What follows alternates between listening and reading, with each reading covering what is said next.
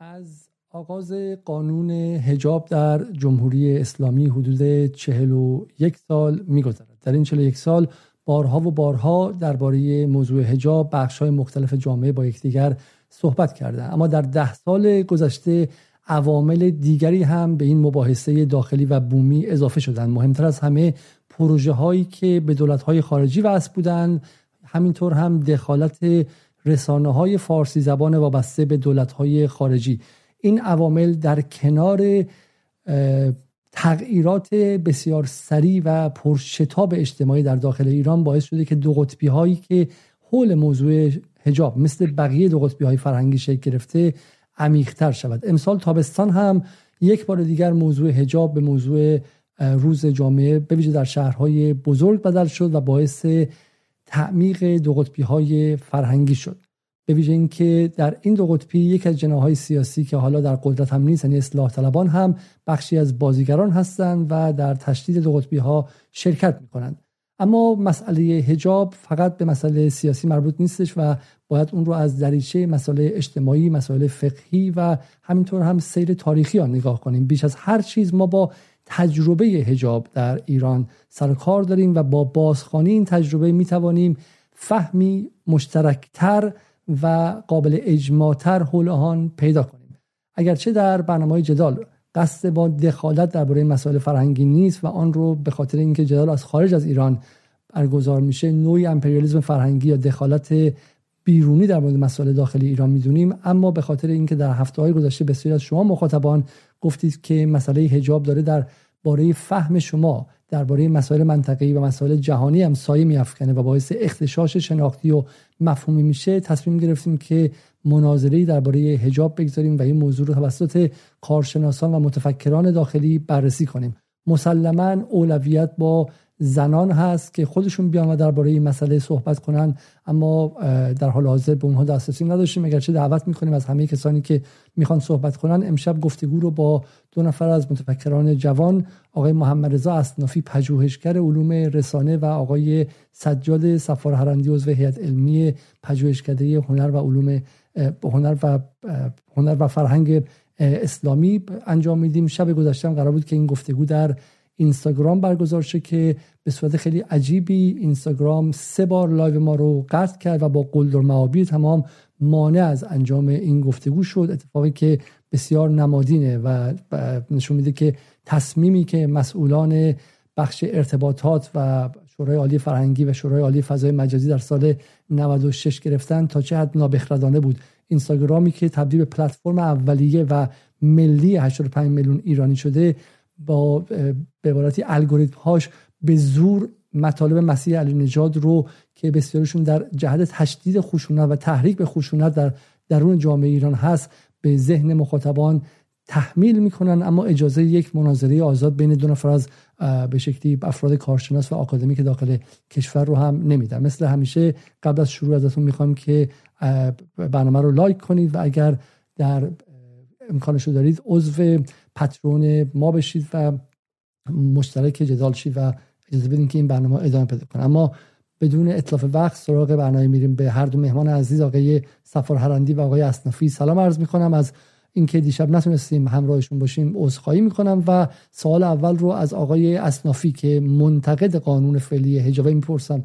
و اون اینکه آیا اسنافی آیا اصلا شما معتقد هستید که وظیفه یک حکومت یک نظام سیاسی ساماندهی به پوشش شهروندان یا معتقدید که خیر این کار به عهده خود شهروندان باید گذاشته شه و اون چیزی که در به شکلی فرهنگ لیبرال به عرف جامعه شناخته میشه و دخالت آمرانه و قاهرانه در پوشش شهروندان هم به شکلی نامطلوب از نظر اخلاقی و هم غیر ممکنه از نظر عملی. بسم الله الرحمن الرحیم. اصل اینکه یه حکومت در حوزه پوشش پوشش چه مردان چه زنان در عرصه عمومی وظیفه داره یا نه فکر می‌کنم پاسخش روشنه. در اکثر مناطق دنیا به غیر شاید چند تا جزیره محدود هیچ کس نمی‌تونه به هر پوششی که دوست داره وارد جامعه بشه. یعنی در همون لندنی که شما زندگی می‌کنید احتمالا اگر که یه خانم یا آقا برهنه کامل وارد محیط شهری بشه خب پلیس باش برخورد می‌کنه. بنابراین اصل این که آیا ماهیتا پوشش افراد در بستر جامعه امری اختیاری است؟ فکر می‌کنم کسی در شک نداشته باشه تو کل دنیا اختیاری نیست. اما اینکه حالا این روسری باشه چادر باشه یا بیکینی باشه یا هر چیز دیگه باشه در ماهیتش تفاوت ایجاد نمی‌کنه. بنابراین اصل این که پوشش امر اختیاری نیست حق پوشش افراد در بستر اجتماع. امر اختیاری حق انتخابی نیست. حتی مثال های دیگه ای هم میشه زد در این زمینه. فکر می‌کنم در اصل این تردیدی وجود نداره.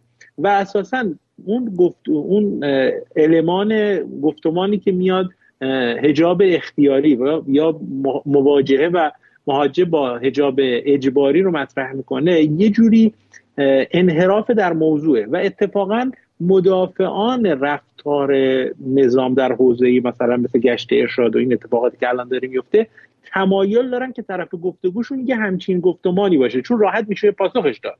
یعنی هم بر از لحاظ مبانی دینی و هم از لحاظ مبانی عقلی کسی نمیپذیره که یک جامعه ای درش پوشش افراد کاملا در اختیار خودشون باشه. بنابراین اینها هم تمایل دارن که اون طرفشون باشه چون راحتتر می‌تونن بهش پاسخ بدن راحتتر می‌تونن من کوبش کنن. من, من, من یه نکته فقط با شما همینجا نکته رو مطرح کنم.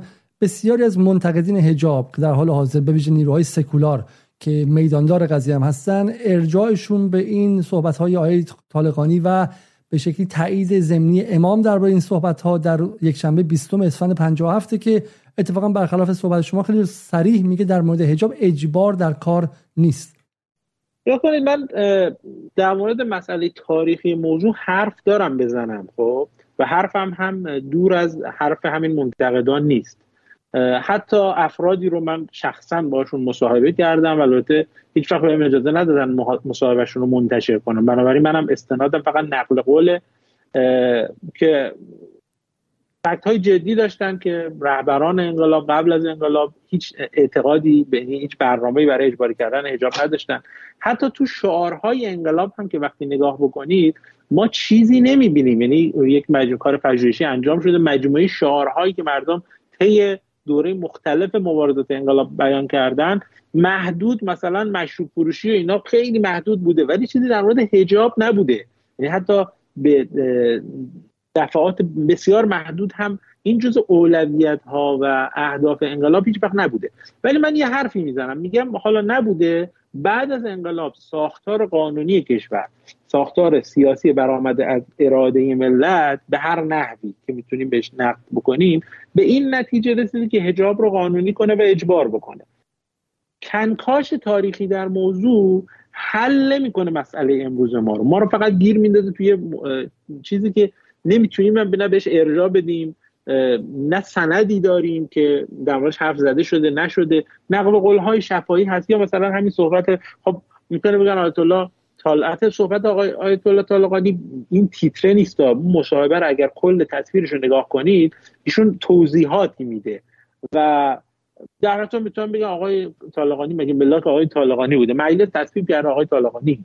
یه فرد. نه من من بیشتر هدفم هدفم اینه که شما می‌خوام موزه شما کاملا مشخص شه که تفاوتتون با یه سفر هرندی مشخصه پس شما یک معتقدید که در هر جامعه نوعی از اجباری بودن پوشش هست. یعنی نوعی خط قرمز هست. هیچ جامعه نیست ماهیتا بله برهنگی کامل و مطلق باشه. برای همین صحبت از این که اصلا پوشش اجباری فقط مال جمهوری اسلامی و ایران امر استثنایی مقالطه به شکلی مفهومی نکته اولتون. خب بسیار خب بگیم بس مشکلتون چیه؟ شما در این چند هفته گذشته جز منتقدین جدی وضعیت حجاب در حال حاضر بودید.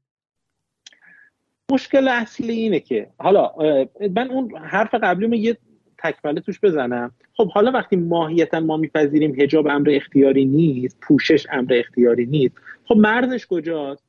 یک قانونه. قانون یک کشور پشمانش مثلا اکثریت یا مثلا لیبرالیسم اکثریتی که میاد توسط لیبرالیسم محدود میشه آزادی افراد سعی می‌کنه درش حفظ بشه. یک کشوری هم مردم پذیرفتن که پشتوانه قوانین شرع باشه. بنابراین مرز رو در یک حکومت اسلامی مرز رو کی تعیین می‌کنه؟ اسلام تعیین می‌کنه. اگر ما معتقدیم که اسلام در امور یعنی دین در امور حاکمیتی نباید دخالت بکنه و نباید نظرش مسموع باشه بحث دیگری شب دیگری کسی دیگری بیاد از این دفاع بکنه.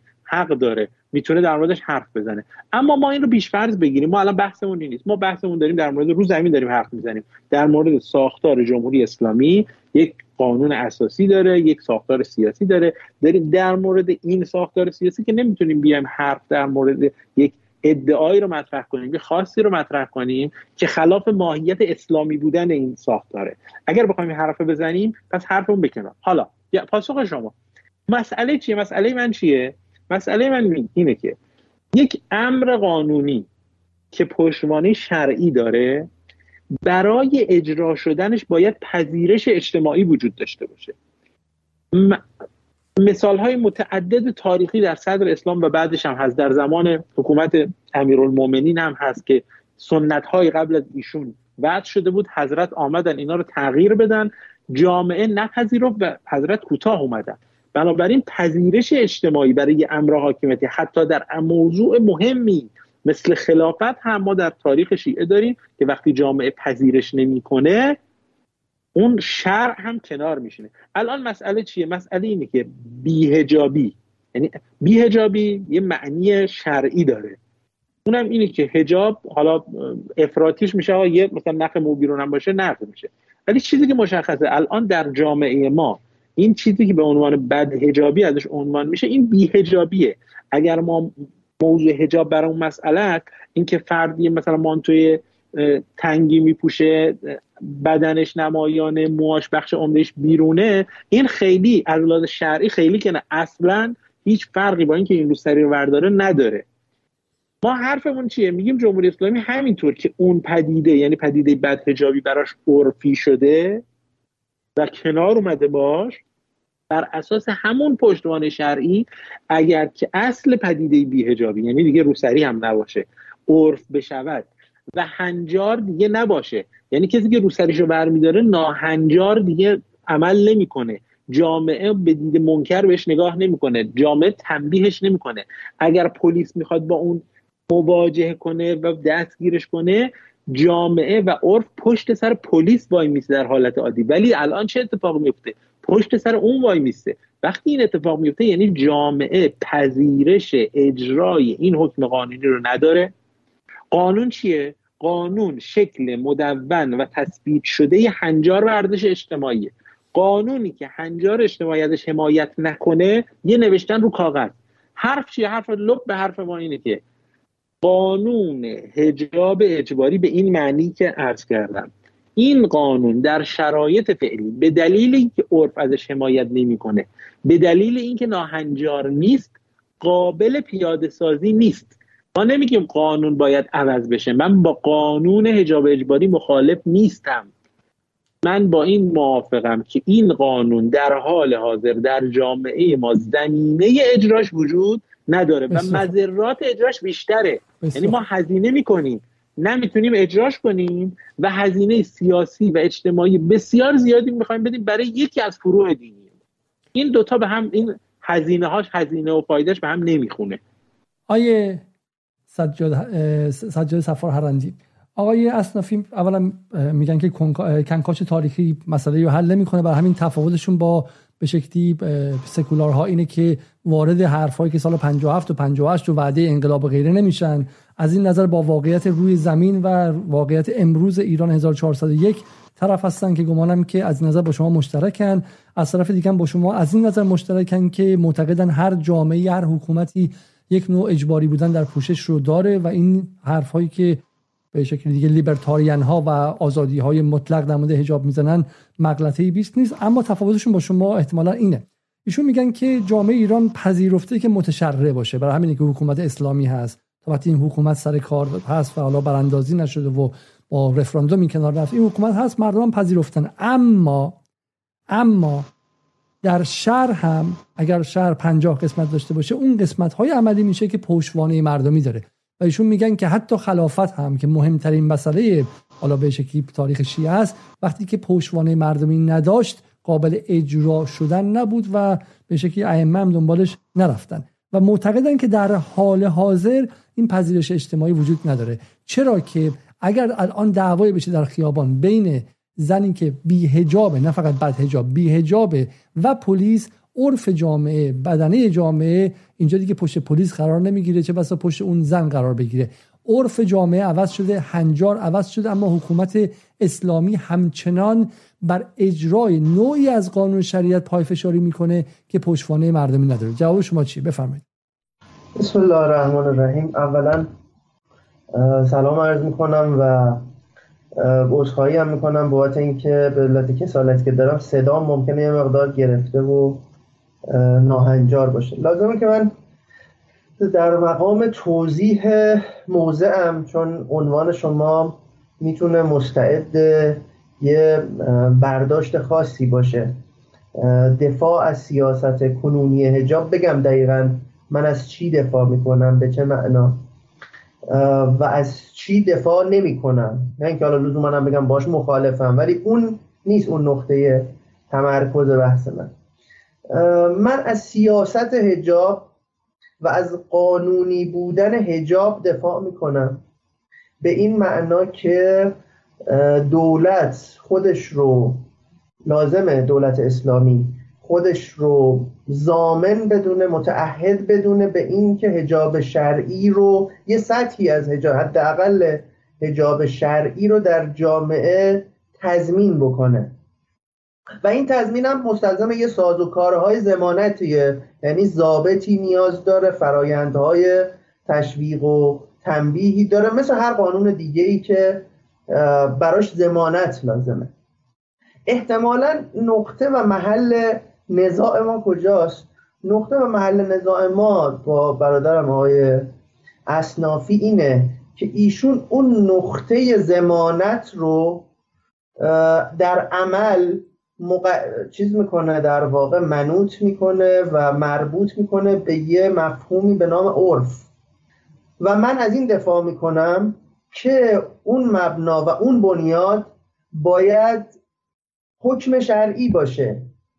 ولو اینکه در قلمرو عمل عرف در شیوه اجرای حکم شرعی یه نحوی از تاثیر رو داره که می‌دونیم هم حالا می‌تونیم توضیح بدیم به وضوح که در طول این سالها هم داشته. یعنی به عنوان مثال اون چیزی که الان ما بهش مثلا ممکنه یه مواردی رو دهه هفتاد به عنوان مصادیق بدهجابی باش برخورد می شده الان از نظر هنجارها از نظر در واقع اجرای قانونی که الان داره میشه اون مورد بدهجابی تلقی نشه.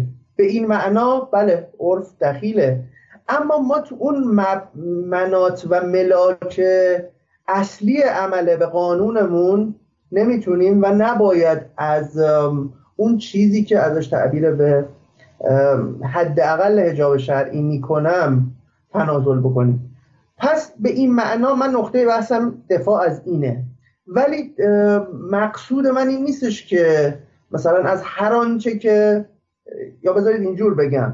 من طبیعتا از این اتفاقات ناراحت کننده ای که بعضا میفته صحنه های در واقع خشونت آمیز یا برخوردهایی که به لحاظ عاطفی رقت انگیزه و مطلوب ما نیست. نه فقط در مورد حالا بانوانمون که ما به طور مضاعفی بر اساس آین و فرهنگمون نسبت بهشون حساسیت داریم. بلکه حتی در مورد یه مجرم مثلا یه جرم دیگه ای برخوردی که خلاف قانون باشه خلاف اخلاق باشه از سوی ضابط و معمور قانون طبیعتا این چیز مطلوبی نیست.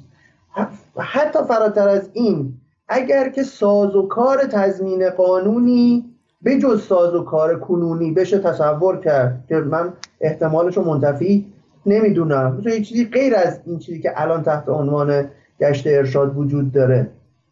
من اینو باز از نظر من این نقطه اصلی بحث نیست که مثلا دعوا سر اینکه آیا این شیوه بهترینه. من از در واقع بنیاد قضیه دفاع می‌کنم که دولت اسلامی نمی‌تونه انان این بحث رو به عرف واگذار کنه و ایستادگی بر سر حجاب شرعی دارای اقلانیته هم اقلانیت ذاتی داره یعنی بر اساس فلسفه سیاسی و فلسفه حقی که ما در اسلام داریم و تو هر, هر نظم سیاسی مبتنی بر یه چنین فلسفه سیاسی مبتنی بر یه ایده خیر عمومی یه ایده مسلحت عمومیه که در دل اون حدود آزادی و حقوق افراد تعیین میشه. بر اساس اون هجاب امر مربوط به حوزه عبادی شخصی یا تکالیف فردی انسان مؤمن زن یا مرد مؤمن نیست بلکه بخشی از قواعد نظم عمومیه و دولت موظفه که تلاش بکنه در جهت در واقع تحقق این قواعد نظم عمومی. باید ابزارهای خودش رو به نحو خردمندانه و هوشمندانه ای برای این مقصود به کار بگیره. پس ذاتا این کار در چارچوب طرح اسلامی حکمرانی و حکومتی اقلانیتی داره که حالا شاید محل نزاع ما با آقای اسنافی اینجا نیست. اما از حیث راهبردی من معتقدم که تنازل از مسئله هجاب شرعی به جهت در واقع ویژگی هایی که تو جهانی که ما درش به سر می‌بریم هست نه کمکی به اون اهداف و قایات اسلامی می‌کنه و نه حتی کمکی به اون انگیزه هایی که پیشنهاد دهندگان صادق یا همچین چیزی پیشنهاد می‌کنن. دیشب هم حالا تو اون قسمت اولیه من عرض کردم مجبورم دوباره اینو تکرار بکنم که من معتقدم که وضعیت پوشش و وضعیت در واقع هجاب در جامعه ما چه در چشمانداز تاریخی خودمون تاریخ نزدیک و تاریخ نچندان دور خودمون نگاه بکنیم؟ چه در ابعاد جهانی نگاه بکنیم؟ به صورت مقایسه ای وضعیت ما وضعیت بدی نیست. و به همین دلیل منظر من این مسئله واقعا مسئله ما الان نیست. اینو شما رو به متشرعین یه رو میز میارن ما مجبوریم بهش بپردازیم. این رو این رو, به متشرعین میگید درسته؟ بله بله. رو به متشرعین و رو به حالا رو به منتقدین هم میگم. از چه جهت؟ یعنی منتقدین مذهبی مثل آقای اسنافی عرض من اینه که یه بخشی از این وضعیتی که در مقایسه من معتقدم و میشه در موردش بحث کرد معتقد این بدم نیست یه بخشیش به خاطر استفاده از ابزارهای قانونیه. طبعا نه همش. یه بخشیش. و برداشته شدن این حتما لطمه می‌زنه به این فضا به این موقعیت و به این تصویر.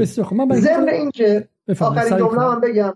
ضمن اینکه اون نیتی که دوستان دارن از اینکه مسئله تضاد و شکاف و دو قطبی حل بشه بدین وسیله این اتفاق نمیفته این دو قطبی که واقعا وجود داره و واقعا هم باید براش بهش فکر کنیم براش تدبیر بکنیم این صرفا مربوط به مسئله هجاب نیست که با تنازل از مسئله هجاب به کلی رفت بشه و حل و فصل. خب من فقط خلاصه کنم میشه یه خورده بحثا رو روی زمین تر و یه می‌دونم با زبان ساده تر یه می‌دونم دیروز دوستانی که دیده بودن گله می‌کردن که بحثا زبانش زبان فنی و تخصصی علوم انسانی. خب هر دو مهمان درس خونده علوم انسانی هستن ولی خواهش می‌کنم که مدار با زبان فضای عمومی تر صحبت کنیم. آیا اسنافی هم خواهش می‌کنم که در تحرکشون یه مقدار مراعات کنید چون ما ابزار پخش متاسفانه خیلی محدوده و شما بیرون میریم مخاطب دیگه کمی گیج میشه. بذارم به این شکل خلاصه کنم. 630 نفرم برنامه رو دارن می‌بینن. اگر دوستان لطف کنن فقط 160 نفرشون لایک کردن و لایک کنن برنامه رو اجازه میده که دوستان دیگه هم ببینن و ما بتونیم از این سایه های این امپریالیسم الگوریتمی خارج شیم. چون واقعا الگوریتم هستن که دارن ما رو اداره می‌کنن. برای همین ممنون میشم برنامه رو لایک کنین و کمک کنین که بقیه هم بتونن این رو ببینن تو timeline شون بذار من حرف های صفار هرندی رو به این شکل خلاصه کنم. یک اوضاع ما اونقدر بد نیستش برخلاف این هیاهوهایی که میشه و اصلا حجاب مسئله اصلی جامعه نیستش و یک دو اینکه بس بحث بحث قواعد نظم عمومیه نه مسائل احوال شخصیه که بخواد حکومت اسلامی عقب بشین یا هر حکومتی عقب بشینه. سه ایشون پز... چهار ایشون پذیرفتن که بحث گشت ارشاد و گری کردن یک مادر جلوی ماشین و غیره اصلا به هیچ وجه قابل پذیرش نیست و این مصداقهای خاص نباید باعث شه که ما با اصل قانون مخالفت کنیم. حالا اگرچه سوال مطرح میشه که آیا قانون بد اجازه مستاق ها رو نمیده؟ و آخر هم گفتن که یک اقلانیت در حجاب بوده که اگر وضع ما خیلی در پوشش بد نیست مثل همسایگان و غیره به خاطر همین استفاده از روی به شکلی قانون و حافظ قانون پلیس یعنی در امر حجاب. این هم هست. این هم هستش. آیا اصطفی خلاصه سر جواب بدین که رفت و برگشت بکنید نگاه کنید اول که الزام وقتی ما قانون رو میگیم باید اجرا بشه و مامور اجراش هم نیروی انتظامیه این وقایعی که اتفاق میفته مادر گریه می‌کنه اینا تازه از من خدمتتون بگم. پلیس من چیزی که مشاهده کردم. هر جا که گشت ارشاد وایستاده دو تا مامورشون از دور وایستادن جاهای دیگه که کسی فیلم نگیره. یعنی من خودم مشاهده کردم به محض اینکه کسی دستش به موبایل می‌بره خلاف قانون حق ندارن. بدون حکم قضایی تفتیش می‌کنن گوشیشو فیلم ضبط می‌کنن فیلمو پاک می‌کنن که این غیر قانونی این رفتار پلیس غیر قانونیه یعنی اگر فیلمی میاد این تک و توک نیست. ما اگر تو سطح شهر بگردید اینا این تصاویر خیلی زیاده. تک و توک تونستن فیلم بگیرن. این یه نکته. وقتی شما کارو به پلیس میسپارید چه انتقادی از پلیسه؟ یعنی واقعا زور میگن به پلیس. شما به پلیس گفتی برو این قضیه رو جمع کن تو خیابون. قضیه ابزار پلیس نیرو قهریه طبیعیه که شما وقتی می‌خوای یه دختری ببری و گفتی برو این بعد حجاب بگیر ببر مادرش گریه می‌کنه. خب پلیس باید چیکار کنه؟ هر کی مادرش گریه کرد ولش کنه. این که نمیشه. یعنی شما خودتون. یعنی خود منظورم حاکم منظور آقای صفار نیست. خودتون به پلیس فشار میارید. برو این قضیه رو جمع کن. طبیعیه وقتی پلیس می‌خواد بره پدید اجتماعی رو جمع کنه خشونت اتفاق میفته گریهزاری اتفاق میفته جیغ و داد اتفاق میفته. اینا پدید یعنی الان تو هر کوه برزنی که یه دونه پلیس گشت ارشاد باشه این اتفاقات داره میفته. یعنی تک و توک نیست. این معمول این روال قانونی. شما پلیس بخواد یه دو زن بگیره خانواده جیغ می‌زنن آقا نبر بچه ما رو نبر مثلا شوهر ما رو. بخواد مواد مخدر هم بگیرم یه اتفاق میفته. این طبیعت رفتار پلیسه. این که ما مثلا تقلیل بدیم. باز همینجا وایسید همینجا وایسید. من متوجه نشم اگر برای دستگیری به شکلی فرد مواد مخدر هم جیغ می‌زنن و تو فیلم می‌تونه بیاد خب چه فرقی داره؟ پس, پس چرا شما از اینکه گشت ارشاد داره به دستگیری و فیلم های دلخراش بدل میشه انتقاد می‌کنید ولی معتقد نیستی که بعد پلیس کلا کارشو ول کنه که؟ توضیح بدین خود بیشتر. خب دلیل دلیلش اینه که اول اون مواد مخدر رو اجتماع اون افرادی که اونجا وایسادن طبیعت جامعه میپذیره. پلیس رو تشویق می‌کنه تو این زمینه. الان مردم که وایسادن همه دارن تاسف می‌خورن دارن تو یعنی من خودم دو بار توی ده روز گذشته این سه بار گشت ارشاد رو نزدیک دیدم. مردمی که اونجا وایسادن به اسلام توهین می‌کنن به پیامبر توهین می‌کنن. یعنی دیگه باعث انزجار از اساس دین شده. این رفتاری که داره انجام میده. اون پشتوانه عرفی داره حتما ازش حمایت می‌کنه. من چیزی دیگه میگم. میگم مسئله رو تقلیل ندید به رفتار دوتا پلیس. شما وقتی پلیس رو فرستادید تو عرصه اجتماعی این رفتارها طبیعیه. همینجا اتفاق میفته همینجا آیه سفرهندی بیارم. آیه سفرهندی آمدن پلیس مصداق خاص و استثنایی نیستش. نه نه این محصول این قانونی که به شکلی شهروند رو به مقابل پلیس و مقابل نظام می‌ذاره و چون بخش حالا من نمیگم اکثریت یا نیم یا مثلا 40 درصد حالا ما عدد رقم واردش نمیشیم ولی بخش قابل توجهی از جامعه هم همراهی می‌کنه با فرد دستگیر شده فیلمشون می‌گیره پخش می‌کنه و همدلی می‌کنه باهاش این تبدیل میشه به یک امر شکاف دهنده جواب شما به این چی ببینید اینکه یه بخش هایی از جامعه معتقد نیستم که همه جامعه اینکه یه بخش از جامعه نسبت به یه همچین موضوعی چنین موضعی داره. این نمی‌تونه مبنا و دلیلی برای این باشه که ما از قانونی بودن و الزامی بودن چنین چیزی بخوایم عقب نشینی بکنیم. حالا بر این مثال ها البته نباید موجب سوء تفاهم بشه که انگار من می‌خوام بگم این دوتا با هم یکیه. از باب جنبه سوری قضیه و فرم قضیه اون اتفاقی که توی محلات بعضا حاشیه‌ای و جرمخیز اتفاق میفته اینه که در مورد همون جرائمی که شما اشاره کردید هم بافت منطقه‌ای و محلی که وجود داره نسبت به فرد که پلیس باش برخورد می‌کنه همدلی داره. نسبت بهش همراهی داره. صرف این موضع خاص صرف این موضع موضعی نمی‌تونه ملاکی باشه برای اینکه ما راجع به یه مفهومی به نام عرف جامعه ایران. یه همچین مفهوم گرد و سیال و از دست دربروی یه داوری بکنیم بگیم عرف جامعه ایران اینو میپسنده یا نمیپسنده کلا یه بچه اصلی نقد من به بحث های اصنافی اینه که عرف اصلا چیه؟ اگه اون ما وقتی قانون رو می‌ذاریم رو بنیادی که مشخصه فوقش توش دعوا بین ده تا فقیه معلومه چیه.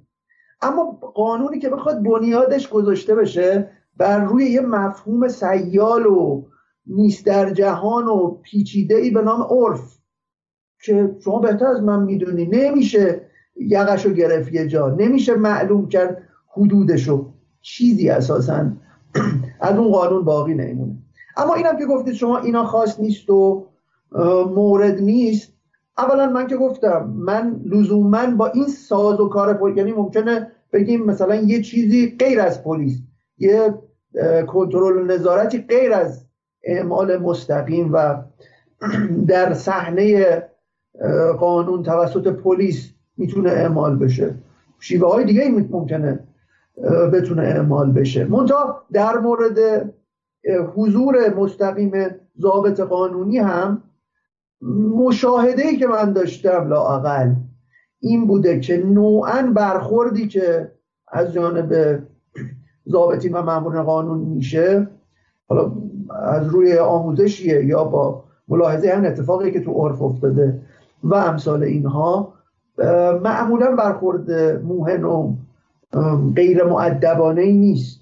هرچند به حال اون موقعیت موقعیت تنشدایی ازش گریزی هم نیست. اما اساس بر یه نوعی از مثلا تعرض یا حتک و امثال اینها نیست.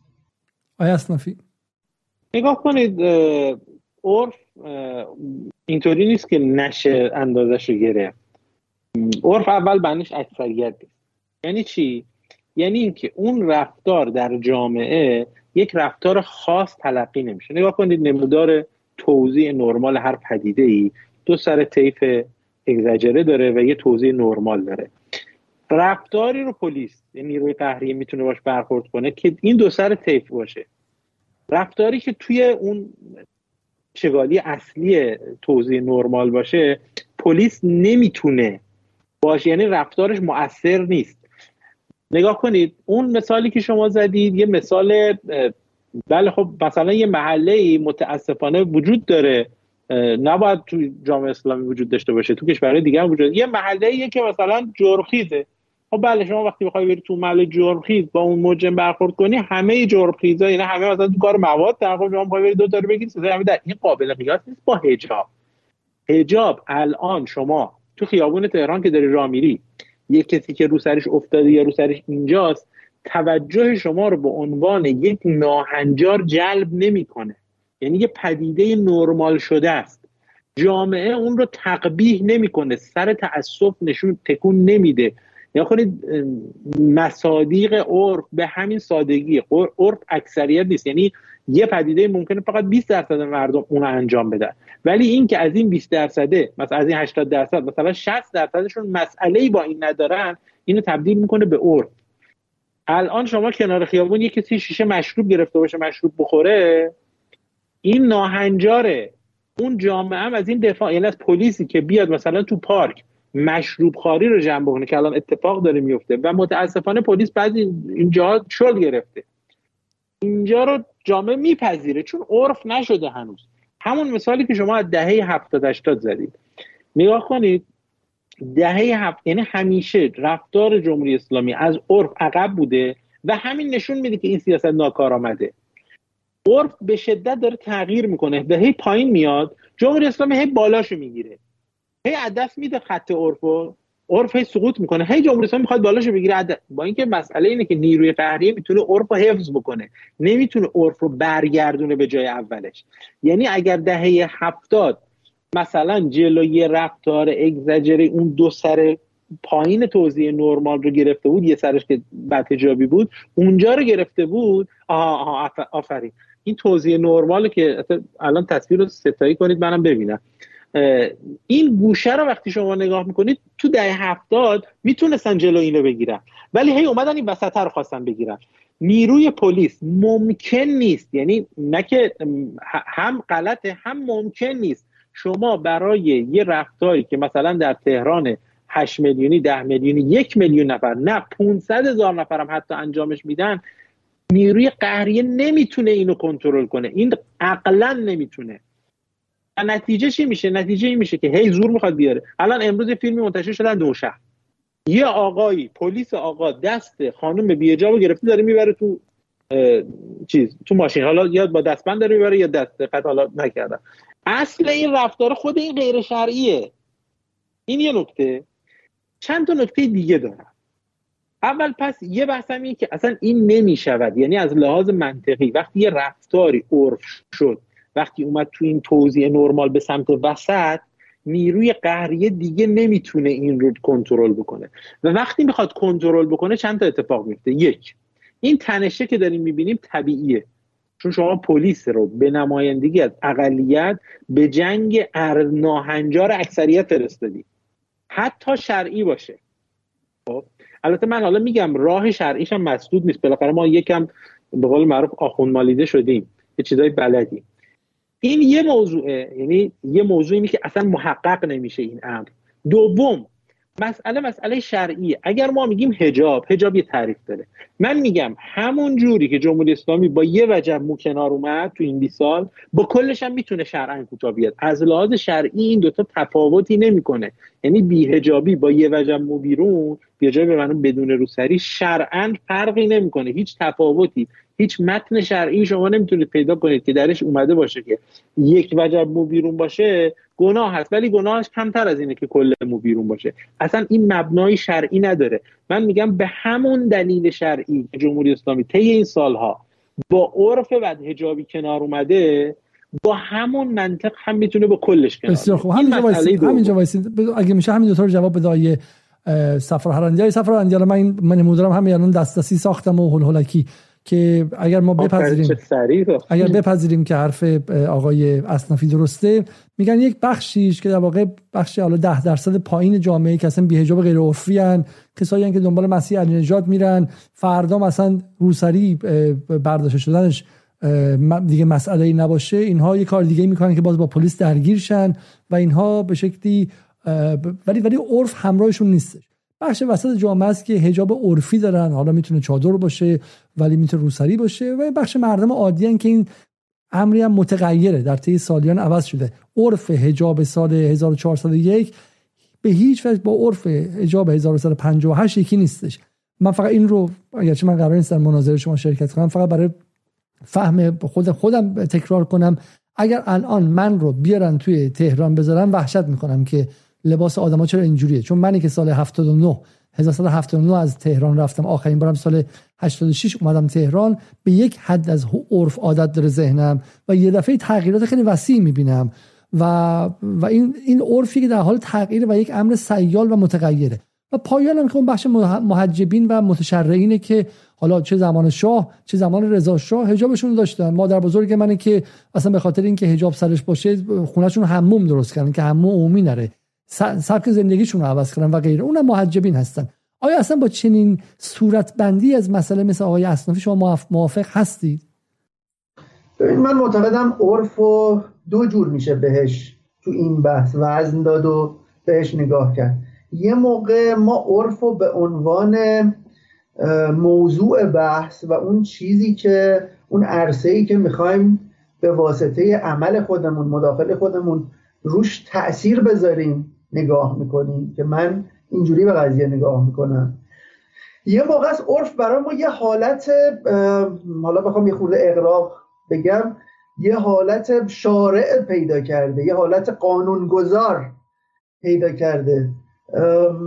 به نظرم جایگاهی که عرف تو بحث آقای اصنافی داره یه چیزی شبیه اون جایگاهیه که بازار تو بحث نئولیبرالا تو اقتصاد داره. چجور؟ اونا اقتصاد و برایند بازار رو یه برایندی می‌دونن که حکم به حقیقت میده گویا حکم به درستی میده حکم به وضعیت بهینه میده که همه باید بهش تسلیم باشن.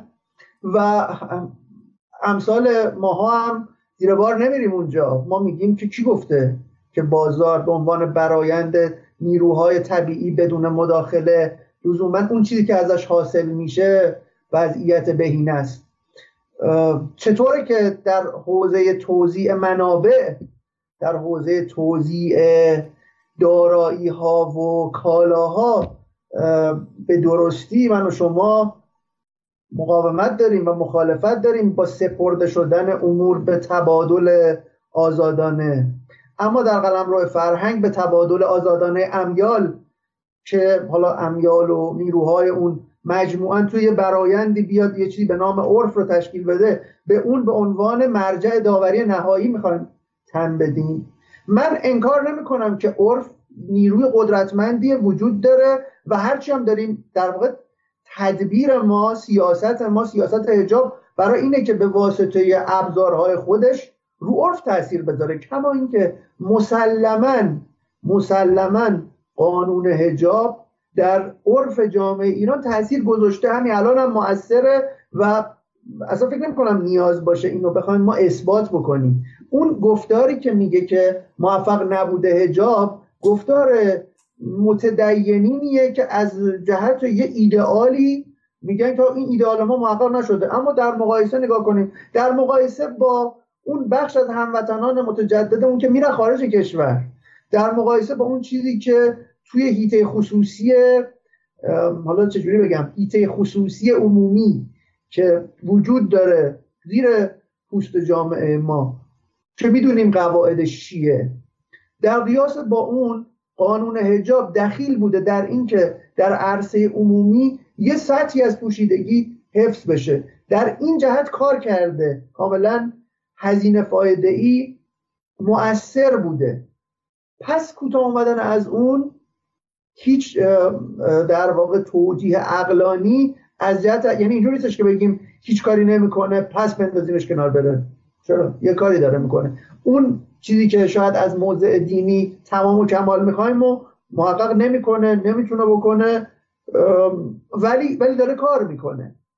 برای همین رو این نقطه باید ایستاد. اگه اینو قبول داریم اون وقت به نظر من گفتار ما یا در واقع ذهنیت ما و گفتگوی ما بیشتر باید بر این بره که چجوری میشه در جهت نظم دینی تاثیرگذاری دینی بر این فضای عرف از ساز و کارهای مختلف سخت و نرمی که وجود داره به نحو درستتر و با کفایت تری است بسیار خوب. آیا اصنافیشون میگن شما در عرصه اقتصاد با نئولیبرالیسم مخالفی با دخالت اصلا برعکس ایشون در عرصه اقتصاد هم دنبال دخالت دولت هستن درسته؟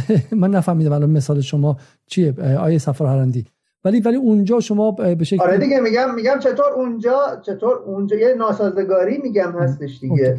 اونجا به درستی شما میگی آقا واگذار کردن امر به بازار عدالت و فضیلت و درستی رو لزوما محقق نمی‌کنه برخلاف اصول نولیبرالی. چرا الان اینجا میگی آقا بذاریم خودش با هم یه چیزی میشه هر چی شد بهش گردن بذاریم؟ بسیار خوب. اصلا حالا پیشم مثال پس درسته مثال جالبیه.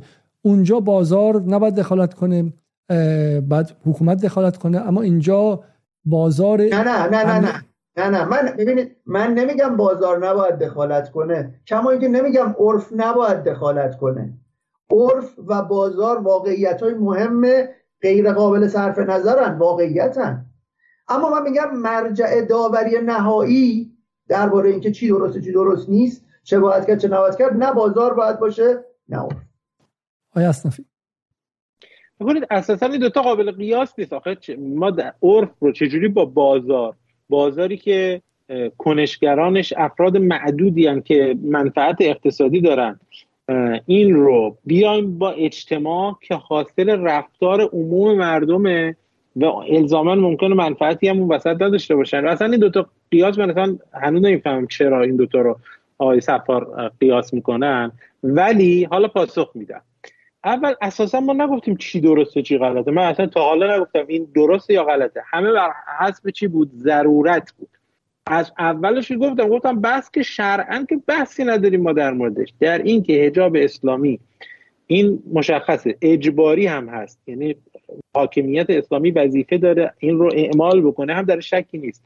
اینا رو که اولش گفتیم. بنابراین پس ارزش گذاری نمی کنیم الان در مورد امکان داریم حرف می‌زنیم میگیم این چیزی که جمهوری اسلامی می‌خواهد این هجابه سی سال چهل سال تجربه نشون داده که وقتی از نیروی قهری استفاده کرده ناموفق بوده. هی سقوط کرده هی سقوط کرده هی سقوط کرده. هی اومده پایین.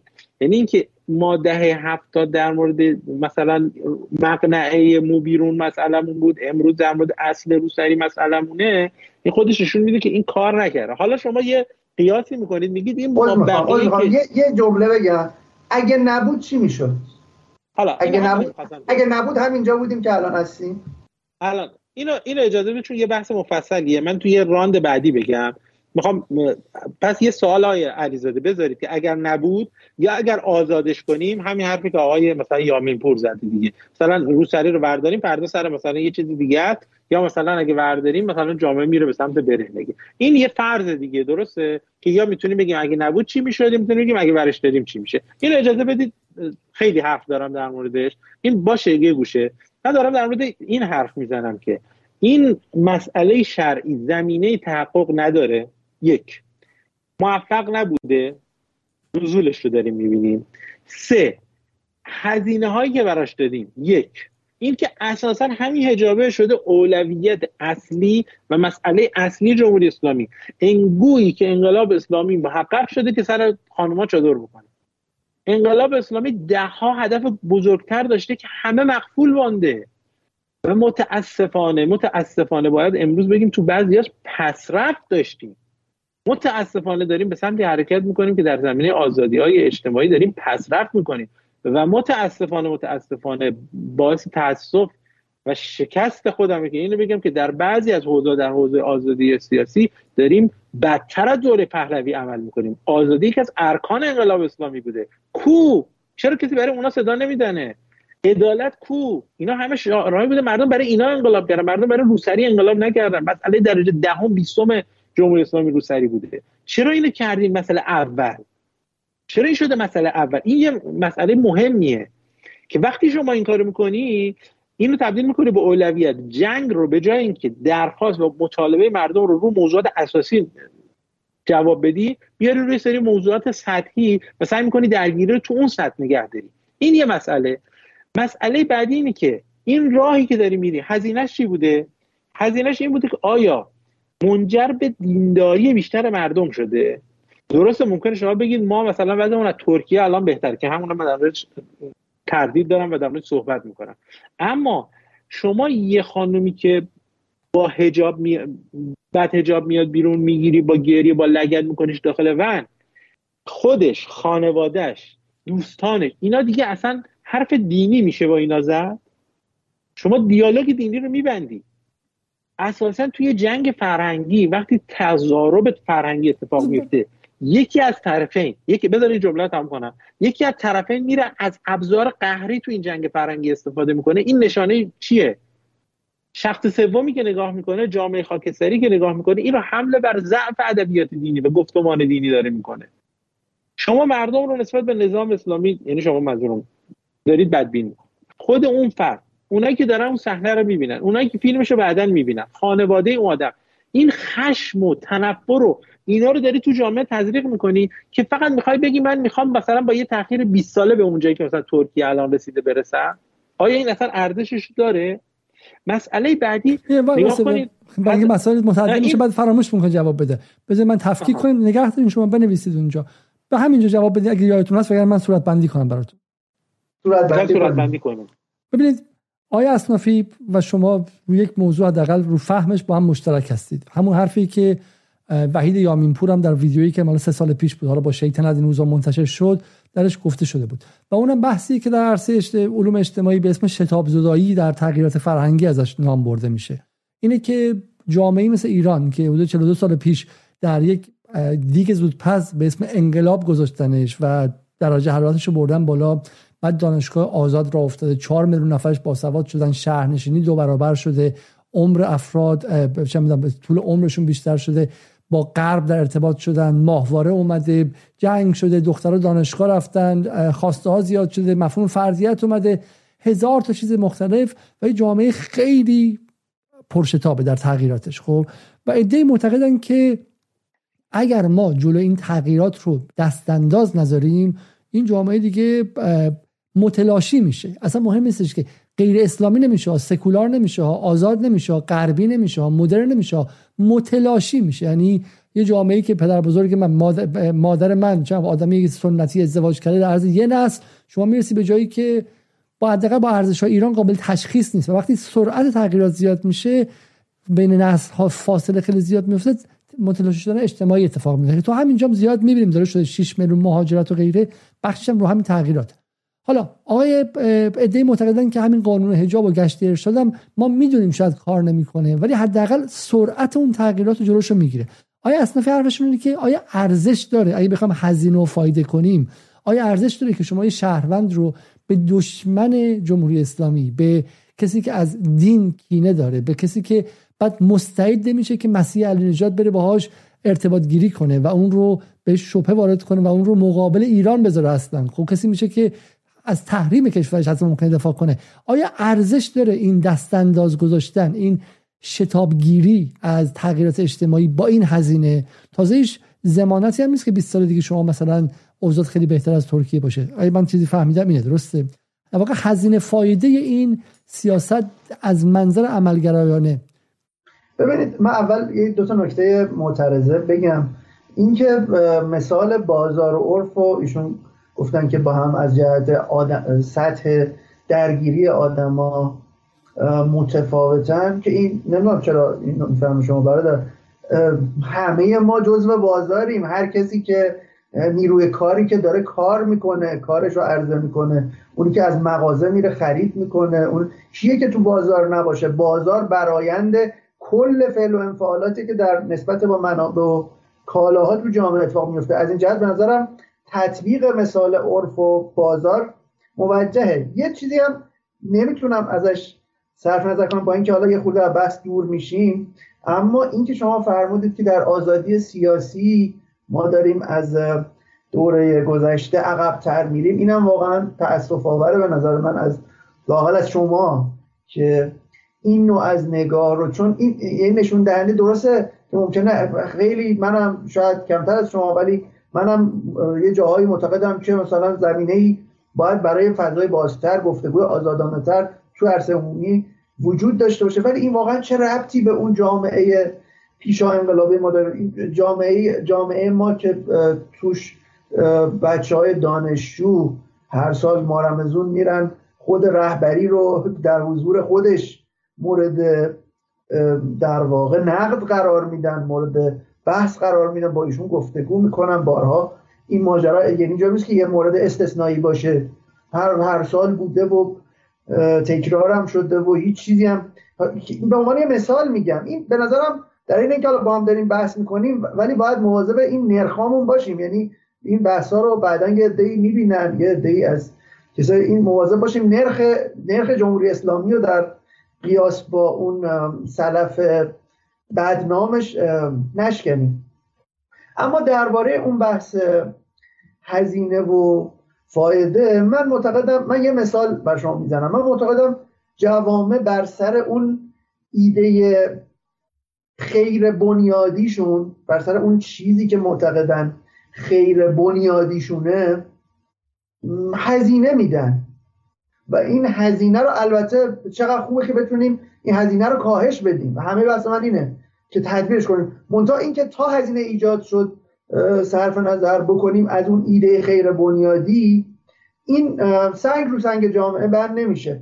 یه مثال یه خورده رادیکال و احتمالا هم بحث برانگیز بزنم. سوال من از شما اینه که سیاست هجاب یا قانون هجاب در جمهوری اسلامی تو این چل سال پر هزینه تر بوده. یا سیاست آزادی خرید و فروش اسلحه توی آمریکا. آقای علیزاده شما جواب بده. به نظر شما کدومش پر هزینه تره؟ من خودم جواب میدم. نه آقای علیزاده هم یه طرف بحث هست به نظرم. نه من طرف بحث نیستم. ایشون هم می‌تونه جواب بده. می‌خوام بگم که می‌خوام بگم ببین این اونجا آیه سفر شما الان دارید من در واقع این کاری که مجری ها باید بکنن شما دارین جای مجری به شکلی در ذهن مخاطب شایبه می‌ذارید. مثلا این توییت خود منه. حدود حدود ده روز پیش توییت منه که من گفتم که بحث حجاب اگرچه باعث دو قطبی شدن شدید در جامعه ایران شده اما این جور بحث ها که خیلی هم ساده قابل حل نیست منحصر منحصر و مختص ایران نیستش. و خیلی مسائل هست که جوامع سرش دعواهای طولانی داشتن. مثال هم, هم همین قانون اسلحه در آمریکا بود که از منظر بخشی از جامعه به شدت غیر اقلانیه توییت شما رو دیدم بله، از منظر از منظر بخش دیگر به شدت طبیعی که افراد حق اسلحه داشته باشن. و هفته ای هفت و هشت و نه تا بچه بیگناه ده دوازده سالم کشته میشه. من دارم میگم که قوانینی که باعث نکته من اینه مسئله خیر عمومی. ایده خیر عمومی جامعه آمریکا چیه؟ ایده خیر عمومی آزادی فردیه. و این آزادی فردی کشیده تا اینجایی که تو حق حمل سلاح هم داری. و این بر سرش هزینه میده و این هزینه هزینه گذافی هم میده. ولی ولی به این راحتی نمیگه. یعنی لاقل یه کشاکشی در جریانه و به این راحتی. من می‌خوام بگم که اما اول بحث هم گفتم این صحنه هایی که پیش میاد این درگیری ها خشونت اینا ناراحت کننده است و بده. اما قابل مقایسه است با اون. چطور انقدر راحت انتظار داریم که نظام اسلامی جمهوری اسلامی از اون چیزی که مربوط به ایده خیر عمومیشه کوتاه بیاد. نمیگم کل خیر عمومی جمهوری اسلامی یعنی حجابا خیر عمومی یعنی اسلام.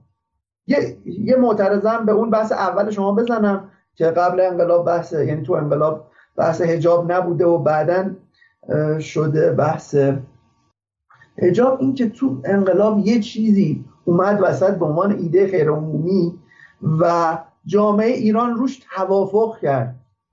و اون اسلام بود. اون مرکزیت محوریت اسلام تو تأسیس یه نظم سیاسی و جمعی جدید بود با اون روایت که امام خمینی بیان می‌کرد. اون مصاحبه های طالقانی هم که مورد ارجاع و اشاره شماست به نظرم در تیتری که دوستان روزنامه نگار چپی ما سال 57 برای اون مصاحبه زدن توقف نکنید. اتفاقا بریم متن مصاحبه های طالقانی رو بخونید. من چون فکر می‌کنم چند هفته پیش متن کاملش رو خوندم. آقای طالقانی تو اون مصاحبه 90 درصد داره در اهمیت حقیقت معناداری و درستی حجاب صحبت می‌کنه. یه جایی میگه البته حجاب هم فقط چادر نیست و حالا اینجا هم نیستش که اجبار باشه. یعنی نمی‌خوایم سر همه نمی‌خوایم چادر بکنی جمله بعدیش اینه که البته حالا بریم ببینیم اینو برن دوستان روزنامه اطلاعات یا کیهانه که اینو زده. یادم نی کدومشه. کیهانشه. برن ببینن میگه البته خانم ما یه روسری سرشون بکنن جای دوری نمیره. من الان هم همینو میگم. هم حرف های طالبانی آیه اصنافی اما بحث بازار و بحث ارد اول که اینو یه جور دیگه مطرح می‌کنن. میگن شما میگید پس حکومت اسلامی سکولار باشه نسبت به این قضیه. تو بازار هم مگه تنها ابزار اتفاقا تو بازار خیلی دقیق اینو جواب میده. مگه تنها ابزار دخالت دولت در بازار نیروی قهریه است؟ ما هم همینه میگیم. میگیم شما می‌خوای رو عرف تاثیر بذاری مگه ابزار فقط قوه قهریه اتفاقا حکومت اسلامی هستی تو. تو وظیفه داری از پول دولت از مالیاتی که مردم می‌گیری برای ترویج اسلام برای ترویج احکام اسلامی وظیفه داری خرج کنی. ما نمیگیم دولت باید بی تفاوت باشه ولی من میگم کجا نوشتن که تنها وظیفه حکومت اسلامی برای اجرای احکام استفاده از نیروی قهریه؟ همین رو در بازار هم همون بازاری که شما مثال می‌زنید با دولت می‌تونه تاثیر می‌تونه دخالت کنه در بازار با دخالت در تولید با سوبسید دادن با مزیت مثبت ایجاد کردن. همه اینا ما اتفاقا تو حوزه فرهنگ هم همین میگیم. میگیم شما برای دینداری مزیت مثبت ایجاد کن. برای سفر مشهد سوبسید بذار. بلیت قطار مشهد ارزون تر بده. تسهیل کن مردم برن کربلا زیارت کنن. تسهیل کن اعتکاف رو. تسهیل کن راهیان نور رو. همه اینا رو اتفاقا ما میگیم اینا ابزارهای دخالت دولت حاکمیت اسلامی در عرفه. میگیم اینا رو استفاده کن نه اون که با چوب و چماق سر میدون وایسی مردم به زور بکن تو ون. این اتفاقا تاثیر برعکس میده. بنابراین این به این معنی نیست که حاکمیت دخالت نکنه. ابزار دخالتش فرق می‌کنه. من اون جمله که می‌خواستم تو قبلی بگم این خیلی, خوب، خیلی جای خوبی. بذار همین جواب بده آیه سفر. جای خوبی. آیه سفرهندی ایشون که میگه آقا حکومت اصلا باید دخالت کنه. همه جام دخالت کردن همین جام دخالت کنه. حکومت پول داره پول نفت داره بودجه عمومی داره این همه امکانات داره. چرا دنبال راههای دیگه نمیره؟ چرا با چماق با پلیس تو خیابون وای میسه که اون صحنه ها دیده شه و اصلا باعث اون هزینه سنگین شه؟ ایشون هم با دخالت در پوشش مشکل نداره با دخالت قهری و زوری و زور پلیس مشکل داره. یه لایه و یه سطحی از موضوع یعنی تضمین یه سطح حد اقلی در یه لایه های ممکنه نیازمنده ممکنه که قطعا نیازمند در واقع اعمال قوه قاهره است. همچنانی که در مورد بازار اینطوره در مورد حوزه فرهنگ و پوشش هم جز این نمی‌تونه باشه.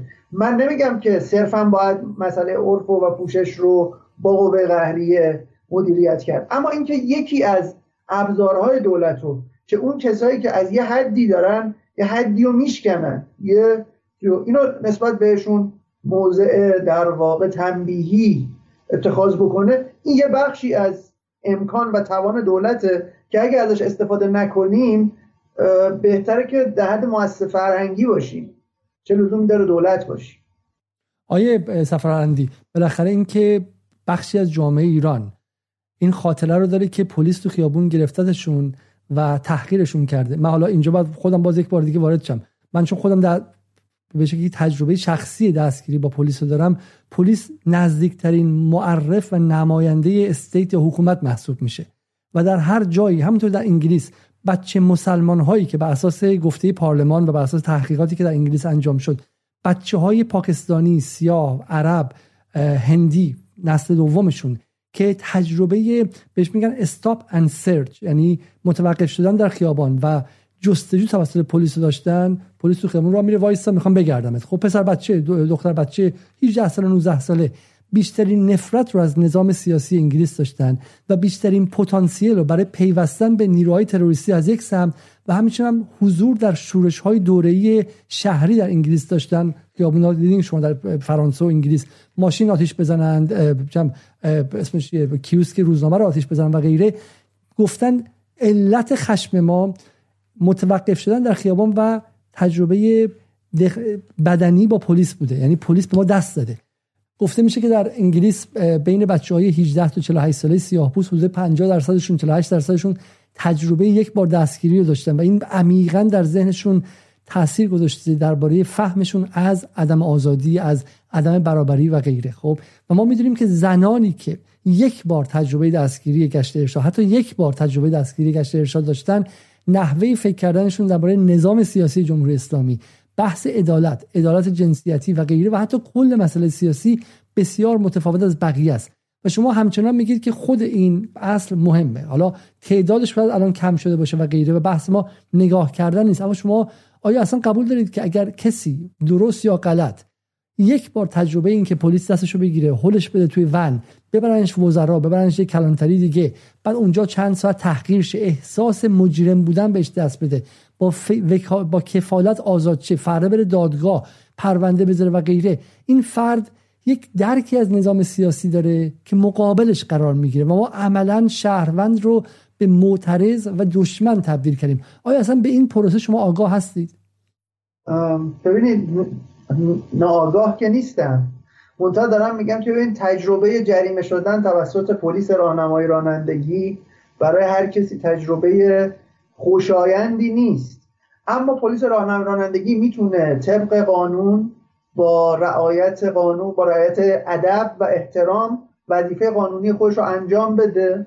می‌تونه نه در حین وظیفه قانونی خودش از هیته در واقع اخلاق ادب و قانون فراتر بره. این که در موارد این اتفاق افتاده رو من دلیل کافی برای این نمی‌دونم نه آقای صفار پلیس راهنمایی کارشو نکنه. آخه پلیس راهنمایی رانندگی دست شما رو نمیگیره تو ون نمیذارتتون بعد ببرتتون تو ایستگاه پلیس 4 ساعت 5 ساعت 6 ساعت اون پروسه در واقع بهش میگن subjection توی فلسفه. در واقع پروسه رعیت شدگی بدنی رو بر شما انجام بده. شما رو مورد انقیاد سیستم حکومتی قرار بده. تحقیرتون کنه و بعد ولتون کنه. پلیس راهنمایی همونجا جریمه رو به شما میده. غیر از اینکه بر اساس گفته آقای اصنافی این همسو با عرف اجتماعی هم هستش. این دو پروسه چطور با هم یکی میشن؟ می‌تونیم در مورد حجاب هم روی جایگزین هایی که مستلزم اون subjection نباشه فکر کنیم. من این مسئله رو اینجوری جواب میدم. من من این مسئله رو با در واقع جمع کردن کل موضوع جواب نمیدم. بسیار. من قبول دارم حرف شما رو. بس ما یه بخش بدیم ما باز کنیم اینجا. حدود 924 نفر دارن برنامه نگاه می‌کنن. 360 نفرم لایک کردن. یک باری تقاضا می‌کنم که برنامه رو لایک کنید. برای اینکه مهمونا استراحتی کنن و ما حدودا یک ساعت رو هم صحبت کردیم. یه ده یه رو دیگه بحث ادامه بدیم. من چند تا از کامنت ها رو می‌خونم از مخاطبان که خود فضا متفاوت شه و مهمونان نفسی تازه کنن. آقای یکی از مخاطبان میگه آیا مسئله مواد مخدر اگر به میل بنده باشه مثلا شما باید حق بنده احترام بگذارید.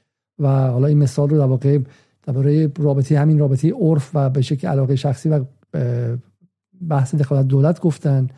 علی میگه که من به عنوان یک شهروند مذهبی اگر مشکل بیجایی فقط روسری باشه مشکلی باش ندارم. و چه کسی می‌تونه تضمین کنه که از روسری هم این وضع عبور نکنه کما اینکه همین الان هم تا حدودی عبور کردن این شبیه تقریبا حرفی که از آقای یامین پور نقد شد. حالا با زبان دیگه آقای دانیال پیک راهه میگن که هجاب فقط وقتی ارزش که مردم با اختیار و اراده خودشون انتخاب کنن هجاب اجباری زوری هیچ ارزشی نداره.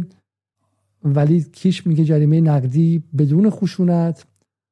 بنیامین تایبی میگه آیا الزه چرا صورت مسئله رو عوض می‌کنیم؟ دوستان چرا ما نباید بپذیریم در هر کشوری هستیم؟ باید طبق قوانین همون کشور زندگی کنیم. مثلا الان تو فرانسه میگن نباید حجاب داشته باشیم در بعضی جاها و دیگه به کسی هم کاری ندارن. بحث فرانسه و به شکلی قانون ضد برقه رو مطرح می‌کنن. الکسی میگه که تو یه هفته که دانشگاه می‌رفتیم مامور حراست حالا توهین کرده. مامور حراست با آسین کوتاه و شلوار جین و ژل موی سر هم گیر می‌دادن و با رفتار بیادبانه و توهین‌آمیز با اساتید دانشجویان برخورد می‌کردن. اون رو چطور چطور تونستیم عوض کنیم؟ اون چیزی نیست که الان ما دفاع کنیم. چرا به حجاب زنان که در واقع می‌رسه همین رواداری تدریجا ساخته شده تاریخی رو قبول نمی کنیم یا مثلا رسول زیرک میگه که این موضوع رو با تنبیه های دلخراش چند دهه پیش و مدارس با دانش آموزان بعد مقایسه کنیم. الان که به عقب نگاه می‌کنیم چقدر زشت و قبیح بود ولی اون موقع خیلی طبیعی بود. حالا جالب بدونی توی انگلیس هم تا تقریبا اواسط دهه 60 شمسی تنبیه فیزیکی در مدارس خیلی خیلی عادی بود و الان به بچه ها تو که بگید به عنوان معلم استاد اخراج میشید و خیلی خیلی براتون مسئله به وجود میاد. و همین در جوامع دیگه ما دیدیم که اینها عوض شدن. ان حسینی میگه که من شنبه رفتم باغ ارم در شیراز هیچ کس حجاب نداشت و کسی هم گیر نمی‌داد. اصلا مردم میترسن بگن سرت بپوش. و حالا ما مشابه این کامنت هم زیاد داشتیم. کسانی که میگن که اصلا حالا این بحث ها انجام میشه ولی در عمل دیگه حالا روسری اونقدر واقعا مثل قبل نیستش و خیلی جاها هستن بدون حجاب هستن. حمید مطی میگه این اون چیزی که درش نیست در پذیرش دین اجبار نیست. اما وقتی دین رو پذیرفتی نمی‌تونی بگی فلان قانون دین رو قبول دارم فلان قانون قانونش رو قبول ندارم و در واقع دین رو مثل یک پکیج می‌دونه که دیگه باید از کلیتش دفاع کنیم. کیوان امار هم میگه که این حجاب اجباری آبرو دین رو برده دیگه کلمه نمیشه از نظام حمایت کرد. توی موضوع نظام قابل دفاع نیستش. حالا این بخشی از کامنت های مخاطبان که من خوندم. خب برسیم به واقع بحثی که اینجا مطرح شد. یه موضوع اینه که آیه سفر هرندی هم تقریبا پذیرفت که یعنی اصراری روی بحث حالا بحث قهری یا گشت ارشاد نداشته. درسته؟ ولی من گمان می‌کنم که وقتی از قوانین حجاب صحبت می‌کنیم چون قوانین حجاب خیلی متعدده. یعنی شما اگر حجاب نداشته باشید در گزینش ادارات نمی‌تونید کار پیدا کنید. شما احتمالا در گزینش دانشگاه نمی‌تونید قبول شید یعنی خیلی حقوق اجتماعی رو ما برای زنان وابسته کردیم به حجاب. و اونجاها ما اونقدر باز سر صدا نمی‌بینیم. با اینکه برای منی که حالا واقعا به خود بالا قانون حجاب معتقد نیستم اونها محدود کننده است من می‌خوام منصفانه بگم. ولی اون خشم اجتماعی حول, حول اونها اتفاق نمیفته اینکه شما اگر حجاب نداشته باشی مثلا تو دادگاه رات نمیدن. به صورت خیلی خاص روی بحث گشت ارشاد اتفاق میفته اگر هر دوتون قبول دارین یه ده دقیقه رو در مورد گشت ارشاد صحبت کنیم و به شکلی این مسئله خاص که الان به یه گره شده. چون از یک طرف جمهوری اسلامی نمی‌تونه ورش داره. چون برداشتنش پیروزی مسیح علی نژاد و پیروزی بی بی سی فارسی و غیره میشه. و از سمت دیگه هم برنداشتنش این میشه که خب هر تصویری از دستگیری تبدیل میشه به یک امری که تسری پیدا می‌کنه و باعث خشم اجتماعی در شبکه های مجازی و غیره میشه. آیا قبول دارین که ده دقیقه در مورد گشت ارشاد به صورت خاص و ویژه صحبت کنیم؟ من فکر می‌کنم موضوع اصلی این که اگر که گشت ارشاد برداشته بشه چی میشه یا اگر از اول نبود چی می‌شد این موضوع اصلیه که بسیار. ما هنوز بهش پاسخ ندادیم. بسیار حالا باش پس اگه می‌خوام بریم به اینجا در واقع سوال این که اگر آره. نبود چی می‌شد؟ خب اگر نبود چی می‌شد؟ نه و, باید و باید چی کار کنیم بسیار. و باید چی کار کنیم؟ هم من توضیح میدم. من شروع کنم؟ شروع کنم اگر نبود چی می‌شد آقای آره. صف... آقای اصنافی یا کنید یه چیزی رو من هیچ سه چهار دفعه می‌خوام بگم. راه شرعی برای این کار بسته نیست. ما نظر مکتوب و مشخص حضرت امام رو داریم که در سال 66 در نامه ای که به آیت الله خامنه‌ای در اون واکنش به نماز جمعه ایشون داشتن به سراحت اعلام کردن برای منافع یعنی اگر منفعت حاکمیت اسلامی باشد ضرر داشته باشه برای حکومت اسلامی. احکام اولیه مثل نماز حج روزه اینا رو میشه تعطیل کرد. این نظر مکتوب امام. یعنی اگر اونجا منفعت حکومت اسلامی منفعت انقلاب اسلامی به عنوان یک حاکمیت در خطر در این اتمسفر سیاسی جمهوری اسلامی در اتمسفر سیاسی جهان ببینید. یه حکومتی که یه جا وایساده همه دنیا دارن بهش فشار میارن. بعد ما همون نیروی مقاوم مردمی رو هم خودمون حالا بهش فشار بیاریم اگر که به این نتیجه می‌رسیم که باعث تضعیف نظام میشه راه شرعیش بسته این یه موضوع. اینکه اگر نبود چی می‌شد؟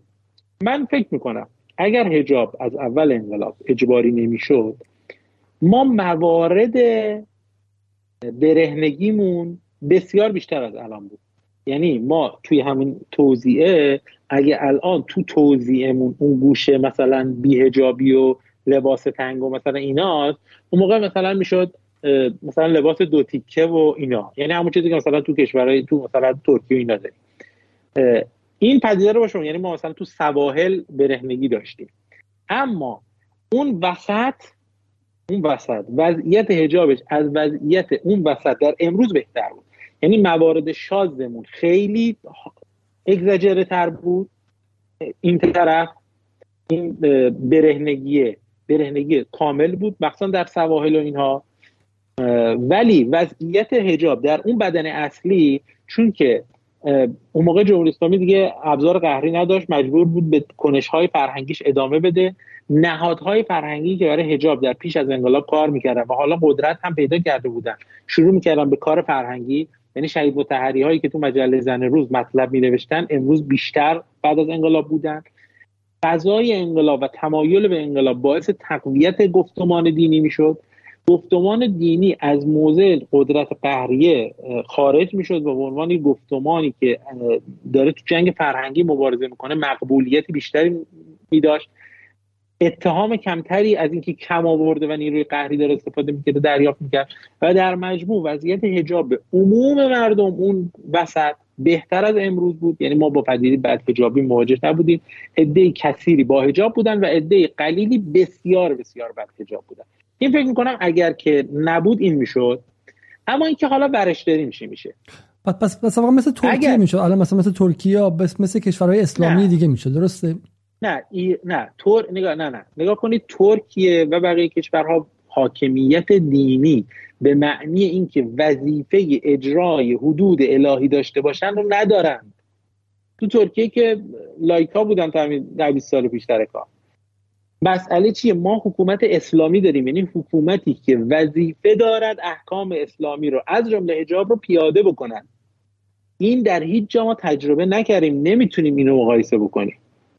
اگر که این اجباره نبود و حاکمیت جمهوری اسلامی از همه ابزارهای قهری حتی قهری حالا من میگم قهری رو چجوری باید به کار بگیریم ابزارهای فرهنگی ابزار... شما الان سینمات داره با تولید بی هجابی می‌کنه.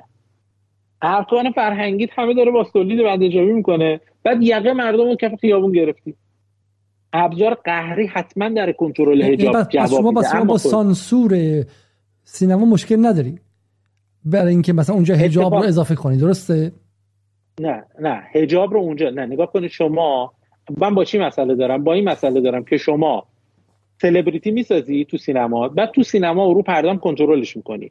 ولی بیرون که میاد خب اینا الگو سازن دیگه. نمی‌تونی که مثلا خانم فلانی خانم فلانی رو بگیری بکنی تو گشت ارشاد دیگه بکنی تو ون.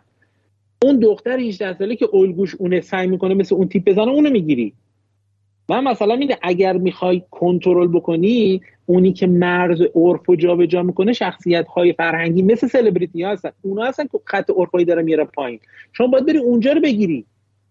نیروی قهریه من نف نمی‌کنم نیرو قهریه رو. ولی میگم کجا؟ اونجایی که عرف هنوز حمایت می‌کنه. یعنی چی؟ جمهوری اسلامی همیشه میاد وقتی یه پدیده اتفاق میفته خراب بشه میگه آ حالا پس برم جمعش کنم. نمیشه. قبل اینکه خراب بشه باید جلوش بگیریم مثلا تو دهه 80 وقتی داشت تیپ های مثلا خاصه اگزاجره اون گوشه اون پایینه اون پایین نمودار توضیح جلو اونو باید بگیری.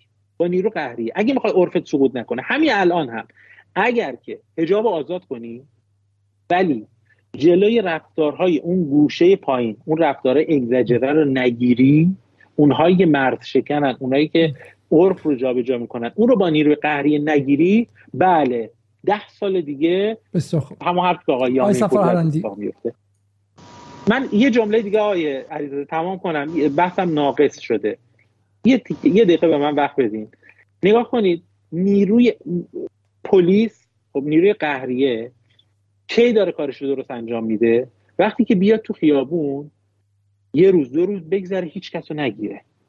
وقتی میاد نیم ساعته ونو پر می‌کنه میره یعنی داره با عرف میجنگه. وقتی کارش درسته که نیروی انتظامی باید سر هر میدون باشه. حالا نه به این شکل اونم مثلا لطایفی داره ها. یعنی اونم من معتقدم که باید یه نیروی جدیدی در نیروی انتظامی ایجاد بشه برای حوزه فرهنگی. ولی وقتی داره کارش درست انجام میده که روزی یه دونه مورد رو پیدا کنه. یعنی مثلا اگر روزی هجاب برداشته شد یه کسی که مثلا دیگه با یه مثلا یه دامن یه وجبی اومد اون میشه هنجار شکن. با اون بعد با نیروی قهریه برخورد کرد. چرا؟ چون می‌خواد عرف رو نگه داره. پس شما الان من الان من یه مقدار خودم گیج شدم. شما معتقد به گشت ارشاد هستی؟ حتی نمی‌خواد گشت ارشاد برداشته بشه. من معتقدم گشت ارشاد باید مخاطبش رو برای اون چیزی صرف بکنه. بعد نیروش برای اون چیزی صرف بکنه که دیگه عرف ازش حمایت نمی‌کنه. چه تضمینی شما می‌کنه آخه عرف که یکی نیستش که. عرف بی بی سی الان بچه های بی بی سی الان شما صفحه اول بی بی سی رو باز کنی عرفشون هم جنسگرایی و به شکلی به شکلی خب مسائل که این... نه شما در همین سالهای در همین باشه ولی ببین شما قدرت رسانه رو و قدرت به شکلی اون دخالت فرهنگی غرب در ایران رو دارید نادیده می‌گیری. ما در همین سالهای گذشته نه نادیده نمی‌گیرم. نادیده نمی‌گیرم. اتفاقا میگم برای این که تو الان کاری که الان کاری که جمهوری اسلامی داره می‌کنه؟ در راستای منافع همون توسعه بی بی سی و همجنسگرایی جمهوری اسلامی ولش کن. از حالا اینکه بحث شعاری نشه. سوال مشخص از شما کردم. اگر فردا صبح جمهوری اسلامی اصلا بگه ما بدون روسری ها رو نمی‌گیریم خب؟ ولی دخترانی بودن که همین الان به خیلی حالا هستن. بنده مال من بگم من به عنوان کسی که انگلیسی زندگی می‌کنم هیچ مشکلی با هیچ گونه پوششی ندارم. ولی فردا مثلا بیان دو سه مرحله از اون طرفتر با عرف برن. سوال اول از شما این آیه اصنافی چه تضمینی هست که درگیری های اجتماعی رخ نده؟ یعنی بخشی از نیروهای ویجیلنتی یا خودسر در ایران هیچ ربطی به جمهوری اسلامی ندارن ممکن حالا فردا اصلاح طلب و بی بی سی بگن اینا از طرف فلان امام جمعه بودن. ولی جامعه ای که یه بخشش خیلی سنتیه. فردا بیان اسید پاشی کنن فلان کنن و بعد این باعث درگیریشه. درسته؟ یعنی این درگیری اجتماعیشه. پس نظام باید از یک سمت دفاع کنه و بره از اون دختری که بالا با به قولشون با بیکینی اومده دفاع کنه. یک. دوم اینکه همون صحنه درگیری دختری که حالا لباسش کمتر پوشه یعنی از عرف هم اون طرف داره باز هم دلخراشه. یعنی الان جامعه ایران بخشش داره میگه اصلا اون گشت ارشاد چی کار داره می‌کنه؟ و همین من اینجا الان منطقه های صفا رو می‌فهمم منطقه شما رو نمی‌فهمم. یا شما به گشت ارشاد به عنوان حضور پلیس در خیابان که وای میسه اعتقاد داری یا اینکه نداری؟ چون اونجا دیگه اون خطکش دقیق کجا عرف کجا نیستش خیلی کار دشوار و عملا غیر ممکنه نه. اتفاقا اینطوری نیست. توضیح میدم. نگاه کنید الان در جامعه ایران عموم جامعه ایران به فضای رسانی و اینا رو بذارید کنار. عرف جامعه ایران اگر یه نفر مثلا یه خانوم بگن این همجنسگراه یه آقا بگن این همجنسگراه. این اطلاق منکر بشه شده یا عرفه؟ توهین الان. الان به تو جامعه در حال حاضر. ولی اگر ازش دفاع نکنی نیرو قهریه و نیرو فرهنگی نیاد از این خط عرف حمایت نکنه ده سال دیگه من می نویسم بهتون قول میدم مسئله ما همجنسگرایی مثلا که نیروی نیروی ما نیروی ما به جای اینکه درگیر با عرف بشه باید بره درگیر با ناهنجاری بشه. مثلا اینه که بیهجابی الان ناهنجاری نیست. اونی که ناهنجاریه رو برو فعلا بگیر. این کفه این خطیه داره آیه بیا آیه کفشو بگیر. آقای اسناف مسئله ما به نظرم اینه. شما توجه نداری که خود این عرفه عرف دستکاری شده و مهندسی شده یه تو اون لایه‌ای که شما ازش داری صحبت می‌کنی. نشون یعنی دلیل من برای حرف چیه؟ دلیل من دلیل من صفحه مسیح علی نژاده. اگه حالا نمی‌دونم هنوز در دسترس باشه یا نه. شما برید صفحه مسیح علی نژاد دو, دو سال پیش سه سال پیش ببینید. مملو از کلیپ درگیری بین مردم با همه بر سر مسئله هجاب یه پروژه ای رو او رقم زد. عمدن به مسئله خشونت و تنش و درگیری دامن زد. و نتیجهش این شده که یه چیزی رو به عنوان عرف به خورد شما داده. یه چیزی رو به عنوان اینکه آقا بیایم مسئله نجات شکست بخوره دو قطبی نشه و اینا به ذهنیت ما تحمیل کرده که خب پس اینو بیخیالش بشید تا تا این دو قطبیه شکل نگیره. اگه قرار باشه راه حل یعنی راه حل و فصل دو قطبی این باشه که یکی از دو قطب کلا دست برداره از موضع خودش که خب هر کدوم می‌تونه بگه اون طرف مقابل دست برداره. مشکل نداریم جمله, یعنی جمله مهمی گفت آقای سفر هرندی گفت این عرف مهندسی شده است. عرف طبیعی نیست. جامعه ایران سلشتی طبیعی نداره. من اینجا با آقای سفر هرندی هم عقیدم. و من معتقدم که جامعه ایران الان فقط از درون خودش به صورت ارگانیک و طبیعی در حال تغییر نیستش. که اگه فقط هم اون بود تازه بازم سرعت تغییرات خیلی زیاد بود و به خاطر انقلاب به خاطر جنگ به خاطر مسائل داخلی و شهری شدن سری و غیره. ولی ما الان دچار بالا اون اصطلاحی که آقای خامنه ای گفت سال 68 و شاید من من و شما باش مخالف باشیم در ظاهر اگه من اون موقع بودم ولی الان من هرچی بیشتر میگذره می‌فهمم. تهاجم فرهنگی. تهاجم فرهنگی رو از منظر اسلام نگاه نکن آقای اسنافی از منظر فرانسوی نگاه کن. فرانسوی معتقدن که آمریکا بهشون تهاجم فرهنگی کرده. و اینها رو می‌خواد در ارزش های آمریکایی حل کنه. به همین نگران ورود سینمای آمریکا نگران ورود کلمات آمریکایی هن. و ما می‌دونیم که تو ایران به عنوان کشوری که نسبتا ضعیف بود از نظر فرهنگی هم ضعیف بود حالا بازم میگم ریشه های ما نسبت به همسایگان خیلی قوی بوده. ولی این دخالت بیرونی هم بوده. برای همین عرف مهندسی شده رو شما میپذیری؟ اینکه عرف ایران یه بخشش هم مهندسی شده است؟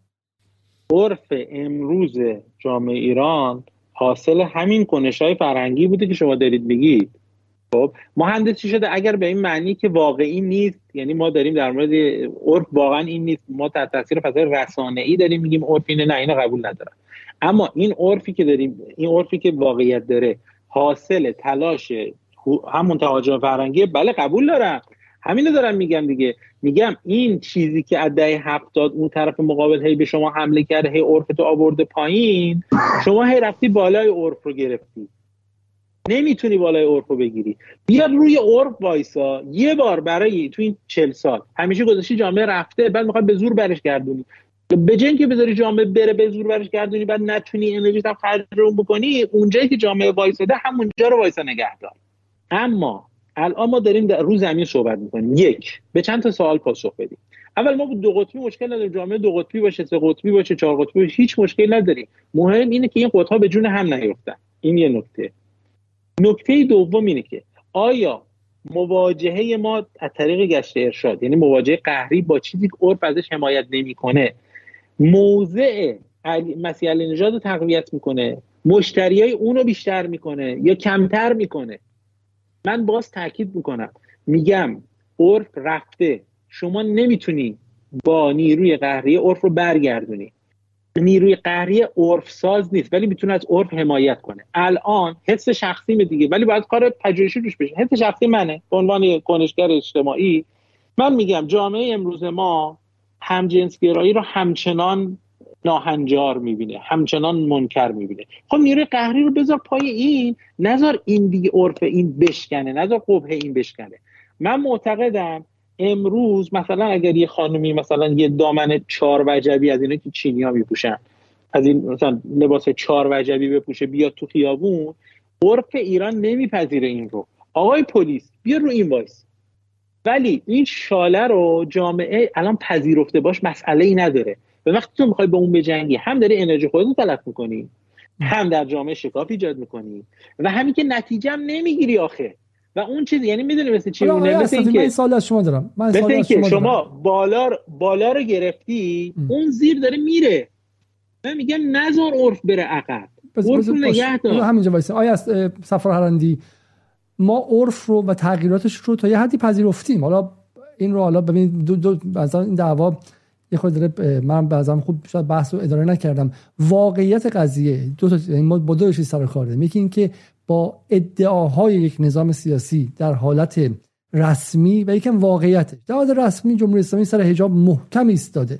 جمهوری اسلامی مثل پدریه که شما جلوش سیگار نمی‌تونی بکشی جلوش فوش نمی‌تونی بدی و محکم ایستاده. و در عمل ولی می‌دونه شما سیگار هم می‌کشید. خب؟ می‌دونه شما می‌دونه می‌کشی. درسته؟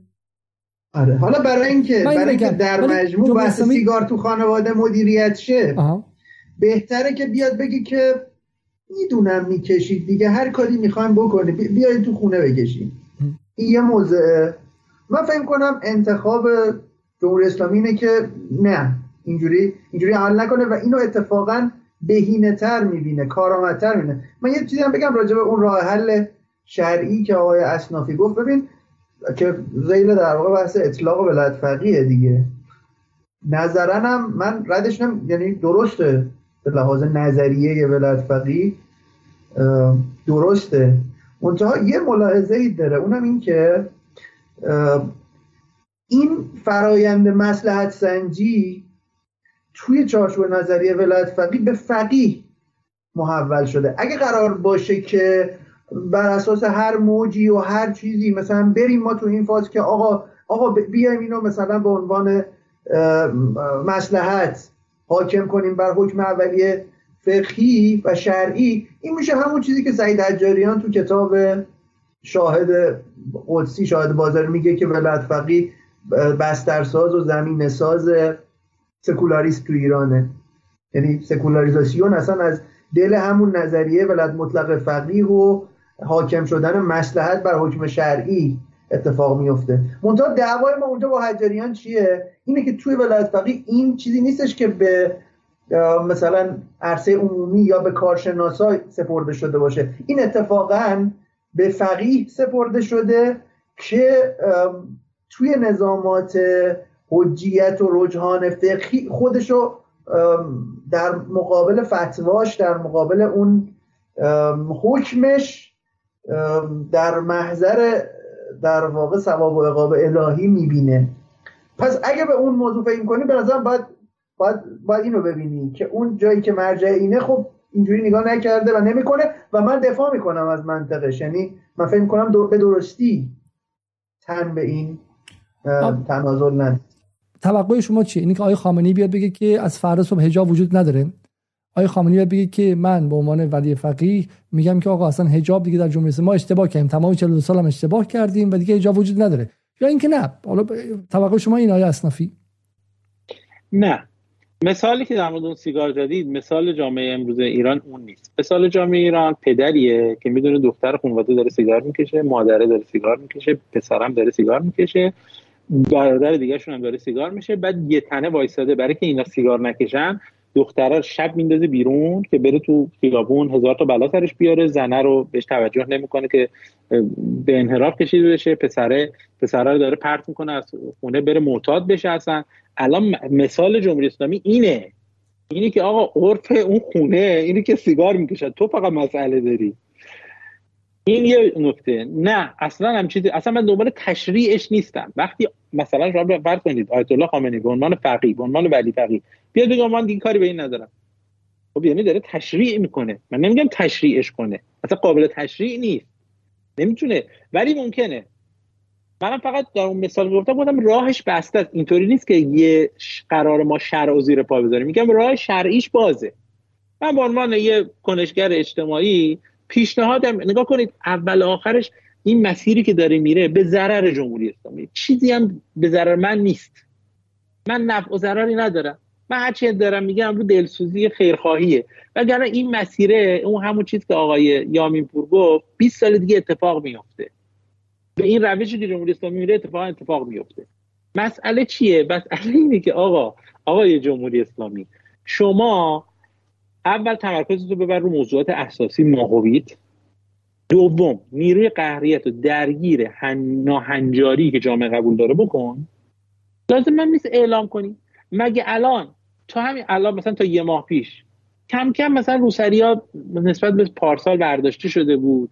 مثلا شما تو خیابون خیلی می‌دیدی روسری سرشون نیست. پشت ماشین خیلی می‌دیدی رو سرشون مثلا من کو زیاد میرم. تو کو اصلا کلا کسی روسری سرش نیست. من با لباسای مثلا آسین کوتاه هم میان این در حال حل حذف شده بود. یهو چشون شد. توی یه ماه اخیر من نفهمیدم چی شد یهو. یهو رفتن یه سری ون نو خریدن و یه سری هم میرو بریز تو خیابون. من می‌خوام چی شد یهو.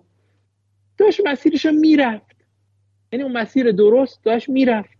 حالا با شما فقط باید اون موارد شاد نگاه کنید موارد هم که جلوش نگیری همین عرف میشه همین عرف. یعنی همین چیزی که آقای یامین پور گفت با این روش جمهوری اسلامی. چون رها کرده عرف رو و حمایت از عرف رو همین اتفاق میفته. یعنی واقعا ما ده سال دیگه بحث آزادی از شما بپرسم آقای اصنافی سوال اینه من شما پرسیدم.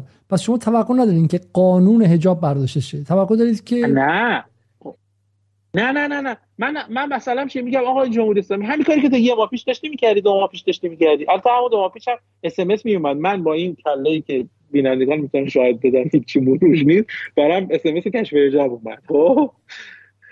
تو توییتر هم گذاشتمش. خب؟ حالا اون SMS میومد اونم خلاف قانونه. یعنی جریمه کردن بدون حکم قاضی. این خود این SMS هم خلاف قانون کشوندن مردم. بعد اصلا جریمه کردن صاحب ماشین برای بی‌حجابی یکی دیگه این کجای قانون ما اومده؟ اینم بحث دیگری ها. من میگم همون کاری که تا یه ماه پیش داشتیم می‌کردی چتون شد یهو؟ چی شد یهو؟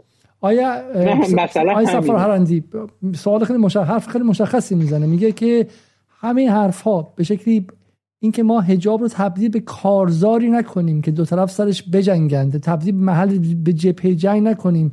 همین اتفاقی داشت میافتاد تا یه ماه پیش به نظر میاد که اراده ای در دولت رئیسی به ویژه اراده ای در اطرافش باید وجود داشته باشه که گفته باشه که الان همون حرف شما اگر جلوش نیستیم بدتر میشه.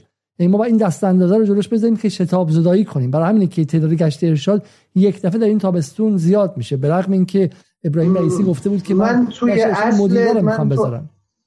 من تو اصل در واقع صدق این گزارش تردید دارم که مثلا به طور ویژه‌ای در میدان و در واقع تو این یک ماه تغییر اساسی به وجود اومد. من فکر کنم اون چیزی که تو یک ماه اتفاق افتاد این بود که یه کمپین رسانه‌ای تبلیغی خاصی به وجود اومد. وگرنه اون چیزی که من می‌بینم و من فکر می‌کنم اینه که با یه افتخیزی با یه ثبات نسبی جمهوری اسلامی داره سعی می‌کنه که سیاست مقاومتی خودش تو حجاب رو ببره. پیش ببره جلو. اونم که آقای رئیسی مثلا میگه که گشت ارشاد مدیران من اینجوری میفهممش. میگه ببین گشت ارشاد که به این معنا که مثلا رو حجاب اعمال نظارت میشه که جزو سیاست نظامه برنامه من نیست. این هر دولتی بیاد و اینا این کار انجام میشه. اونش که برنامه منه گشت ارشاد مدیرانه. فکر می‌کنم هم داره انجام میده. این بازدیدها و چیزایی که می‌کنه خود شخصا داره این نقش ایفا می‌کنه. سیاست مقاومتی جمهوری اسلامی در حجاب چیه که میگید با همون سرعتی که می‌خواد انجام میده؟ مجمو... یه بسته ای دیگه مجموعه از این که یه بخشش هم گشت ارشاده یه بخشش سیاست های چه می‌دونم مثلا تبلیغی توی نمی‌دونم تلویزیون چیه چیه مجموعه اینا. من تغییر ویژه ای رو مثلا چند روز پیش بود که من با شما صحبت کردم فرداش که رفتم ذهنم حساس بود به این موضوع. شما گفتی که میگن سر هر کوچه ای گشت ارشاد را افتاده و اینا. من اون روز فکر می‌کنم صبح از خونه رفتم حوزه هنریست توی خیابون حافظ. بعدش رفتم پارک شهر سمت پارک شهر شهرداری. بعدش هم رفتم میدون فلسطین و یه چرخ اساسی توی من یه, یه واحد گشت ارشاد دیدم تو میدون ولی اصر فقط. تو کل این مرکز شهر که من چرختم یه واحد این چیزی که راجع به مثلا اینکه آی اومدن دارن نه. این اینو اینو من نمی‌بینم. منتها اصل این موضوع که حالا این قرار نیست. تا این تا جایی که من می‌فهمم و ازشم دفاع می‌کنم قرار نیست این سیگنال ارسال بشه. که جمهوری اسلامی هجاب رو ول می‌کنه و ول کرده. چون چون منطقش همونیه که آقای یامین پور گفت که البته من دفاع کنم از آقای یامین پور حرف آقای یامین پور متاسفانه با غرض ورزی خیلی سوء تعبیر ازش شد. آقای یامین پور نمیگه که اکثریت جامعه ایران این کار رو می‌کنه یا بلشون کنی. ایشون به درستی داره یه دینامیسمی میگه که ولو فرض کنیم یک دهم درصد از جامعه ایران که می‌دونیم البته چه قشریان چه سطحی از دسترسی به منابع مادی و منابع فرهنگی جامعه ما رو دارن. اون قشری که پیشران اینجور تغییراتن. همون قشری که در پیوند با غربن. همون قشری که به واسطه امکانات و دارایی های بیشترشون صدای بلندتری دارن. هنجار فرسترن در واقع فرادستی مادیشون رو با فرادستی در فرهنگ و سبک زندگی و الگوی زیبایی شناختی همراه می‌کنن. اونا, اونا طبیعتا بگذاریم از تازه اون پروژه سیاسی بیرونی مسیح علی نجادیش اونا طبیعتا بعد این تو این نقطه متوقف نمیشن و اگه برنامه ما این باشه که با عرف دنبال عرف را بیفتیم بریم باید با اونا تا همه جا بریم. بسیار خب من حالا دیگه چون بحث می‌خوام تموم کنم فقط یه نکته بگم.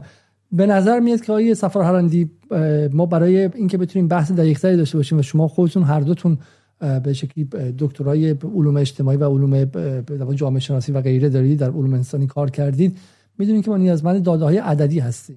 یکی از مخاطبان به نظر نکته مهمی گفته بود این بود که چرا پس نظام اجازه نمیده که داده های عددی و نظرسنجی ها درباره حجاب منتشر شه کیارش حسینی. چرا برای فهم دقیق عرف اجازه انتشار نتایج نظرسنجی در مورد حجاب رو نمیدن؟ برای اینکه من مثلا با یکی از به دوستان صحبت می‌کردم میگفتش که تازگی ها ماشین به همسرش خوابونده بودن رفته به وزرا که می‌گفت حالا حجابش هم خیلی حجاب معقولی بودش. می‌گفت اتفاقا فضا برعکس شده. اغلب کسایی که اومده بودن مال جنوب شهر تهران بودن و مثل قدیم نبود که شما لزوما این تقسیم بندی بالا شهر و پایین شهر رو در بد حجاب و مثلا به حجاب غربی و حجاب به شکلی اسلامی داشته باشید. و این بله این نکته که بله ما واقعا نیازمند عدد روش هستیم به نظر من. این این دینامیسم ما از بالا سرایان پیدا ببین طبقه مسلط مادی سبک زندگی خودشم. به عنوان سبک زندگی به روز زیبا با کلاس تحمیل می... یعنی چیز می‌کنه. بالاخره ساری می‌کنه تو جامعه. سرایان میده. منتها در مورد عدد و رقم در مجموع ما یه مسئله داریم که تحقیقات اجتماعی و پیمایش ها ولی در مورد عددهای هجاب به نظر که اراده است که منتشر نشه. حتی حرفایی که مهدی نصیری در برنامه زاویه زد بلافاصله در موردش موزگیری شد که این عددها درست هست درست نیستش. اون حرفا غلط بود آخه. ببین چون من بالاخره به اقتضاء کارم در در تعاملم و در تماسم با این نوع از تحقیقات مثلا لاقل یکیش که من می‌دونم منتشر شده و همه جا دسترسی بهش هست پیمایش ارزش ها و نگرش های ایرانیان که سال 95 انجام شده. این الان وجود داره. سوال مختلفی توش هست سوال مربوط به هجاب هم توش هست که مثلا یه چیزی هول و 60 درصد. با این گزاره دقیقا اگه اشتباه نکنم گزاره اینه که همه زنان باید هجاب را رعایت کنند حتی اگر به آن اعتقاد ندارند. 60 درصد تو سطح ملی 60 درصد با این خیلی موافق یا موافقن. فکر می‌کنم 20 و 20, 20 درصد تقریبا تا حدی موافقن. یه چیزی هولوش 20 درصد 22 23 درصد هم در واقع خیلی مخالف یا مخالفن. تو شهرهای بزرگ این یه مقدار بیشتره تو شهرهای کوچیک کمتره. برایند ملیش این. حالا این مربوط به سال 95 تحقیقات جدیدتر نشون میده که یه مقدار این کاهش پیدا کرده. اما کماکان این که بگیم ما اکثریت جامعه ایران پذیرفته نه نه اتفاقا, اتفاقا حرف خیلی مهمی زدین شما. اتفاقا نظرسنجی ها نشون میده که حالا اون نظرسنجی که من مثل شما تو همون پایش ها و اینها دیدم نشون میده که اکثریت جامعه ایران همچنان اکثریت شکننده یا نه اینکه مثلا 80 به 20 نیست ولی ولی اکثریت جامعه ایران همچنان خواهان حجاب. در شکی نیستش. و نباید ما تصویری که حالا غرب به ما نشون میده باور کنیم. نه همچنان اکثریت جامعه ایران خواهان حجاب. اما در همون نظرسنجی اکثریت جامعه با دخالت قهری موافق نبود. درسته های اسنافیهان تو همون عدد رقم هایی که من دیدم اکثریت خواهان نگفته آلمان هم دارید لزوما ولی از گشت ارشاد راضی نبود. برای اینکه مادر محجبه از اینکه دخترش کتک بخوره در خیابان خدای نکرده از این موضوع خوشحال نیستش. نه اون اون اون نظر گزارش همین گزاره‌ای که آیه دکتر سفارم گفتن سوگیری داره. اینکه باید زنان رعایت بکنه حتی بهش اعتقاد ندارن این با اینکه ما حق داریم خانمایی که بی‌حجابن بگیریم بکنیم تو بند متفاوته دیگه. دیگه ما خودمون این ریزکاری های گزاره نویسی اینا رو یه جورایی بلدی این دیگه دوستانی که زحمت کشیدن سوگیری داریم البته آقای اصلا شما که می‌دونی مجریان اون نظرسنجی طرفداران حجاب قانونی حجاب الزامی نیستن. مجریانش خیلی ولی سفارش دهندگان حالت سفارش دهنده دولت آقای روحانیه. حالا من این سوالی کنم مثلا اینجا آقای سعادت من می‌پرسه که چرا مسئله حجاب به همه پرسی گذاشته نمیشه؟ بذار من همین از آقای سفار بپرسم. تو چارچوب نظم دینی همه پرسی مربوط به چیزی نمی‌تونه باشه که نقطه تضاد و تعارض با نص سریح دینه. ما حکومت دینی مبتنی بر مردم در اصل تحقق و در اتخاذ تصمیم های مربوط به منطقه الفراق. یعنی اون جایی که مثلا راجعش ما یه سریح شرعی نداریم. اما موضوعی که مربوط به سریح شرعیه برگزاری همه پرسی این موضوع من مثلا در مورد موضوع هسته یا در مورد هدفمندی یارانه ها یا درباره مثلا چی بگیم؟ در مورد مالیات بر در واقع ارزش افزوده میشه همه پرسی برگزار کرد. اما جایی که حکم اولی و سریح شرعی داریم این تو نظام اسلامی معنی نداره همه پرسی گذاشتنش. بسیار خب من می‌خوام چند تا از مخاطبا رو بخونم و بعدم شما هر کدومتون یک دقیقه وقت دارید که بحث رو جمع بندی کنید برای همین ذهنتون آماده کنید تا اینکه ما دیگه بحث رو تموم کنیم. خیلی خیلی طولانی شد و گمانم حالا بحث به جنبندی نمی‌رسه ولی ما هدفمون هم این نبود که یک بحث شروع کنیم یک طرف به جنبندی برسه. بحث هدفمون این که دو طرف با همدیگه صحبت کنن و من خودم متعجبم که به شکلی نقاط مشترک این دو نفر اینقدر زیاد بوده. اتفاقا من توقع داشتم که خیلی بیشتر از این نقاط دعوا پررنگ باشه ولی سر خیلی چیزا دیدیم که اونقدر اختلاف نیست. و برای من معتقدم که این بحث مهمتر همه باید در داخل ایران انجام شه. باید حتی در بالا صدا سیما نه برای اینکه ویترین رسمی نظام در دانشگاه ها در بین روشنفکران در بین اصحاب عرصه عمومی انجام شه و جایی نباشه که اصلا امثال مسیح علینژاد و غیره بخوان درش بخوان بیان دخالت کنن بی بی سی بخواد روش برنامه پرگار بذاره. بذار من برم روی بعضی از کامنت ها آقای پژواک سلیمی که لطف کردم و به شکلی super chat هم گذاشتن میگه سکولاریسم در ایران حاصل گزینشی عمل کردن در دین و اینه که باعث سکولار شدن جامعه میشه. آقای مشتبا خوش سولتان میگه مگه با زور ماهواره جمع شد؟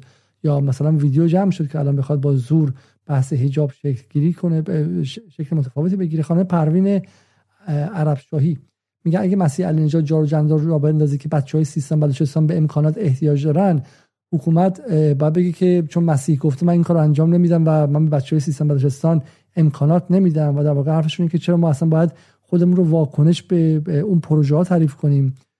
کیش هم کی اس اچ هم میگه که آیا علیزاده همه مسیح علی نیستن که بخواد با برچسب علی از حجاب اجباری دفاع کنید؟ من از حجاب اجباری دفاع نکردم و کسی هم برچسب علی نژاد نزدم. حرف ما مشخص این بود که در عرف موجود 1401 عوامل خارجی هم دخالت داشته. یعنی طوری که جامعه ایران در اکثریتش امروز عرف خودش رو می‌فهمه این فقط لزوما محصول دینامیزم داخلی تغییرات در ایران نبوده تغییرات بیرونی هم و پروژه های خاص هم درش دخالت داشته. این به این معنی نیستش که حالا رفتار بد مسئولان در داخل یا سیاست گذاری های بد داخل بی تاثیر بوده اما ما جامعه در حال این در انتظار و در خلای هم نیستیم. بقیه هم مشغول دخالت در اونجا هستن. بعدی که من برای شما خوندم آقای میلاد جلالی میگه که گشت ارشاد فقط باعث تبدیل شدن مردم به مخالف نظام میشه.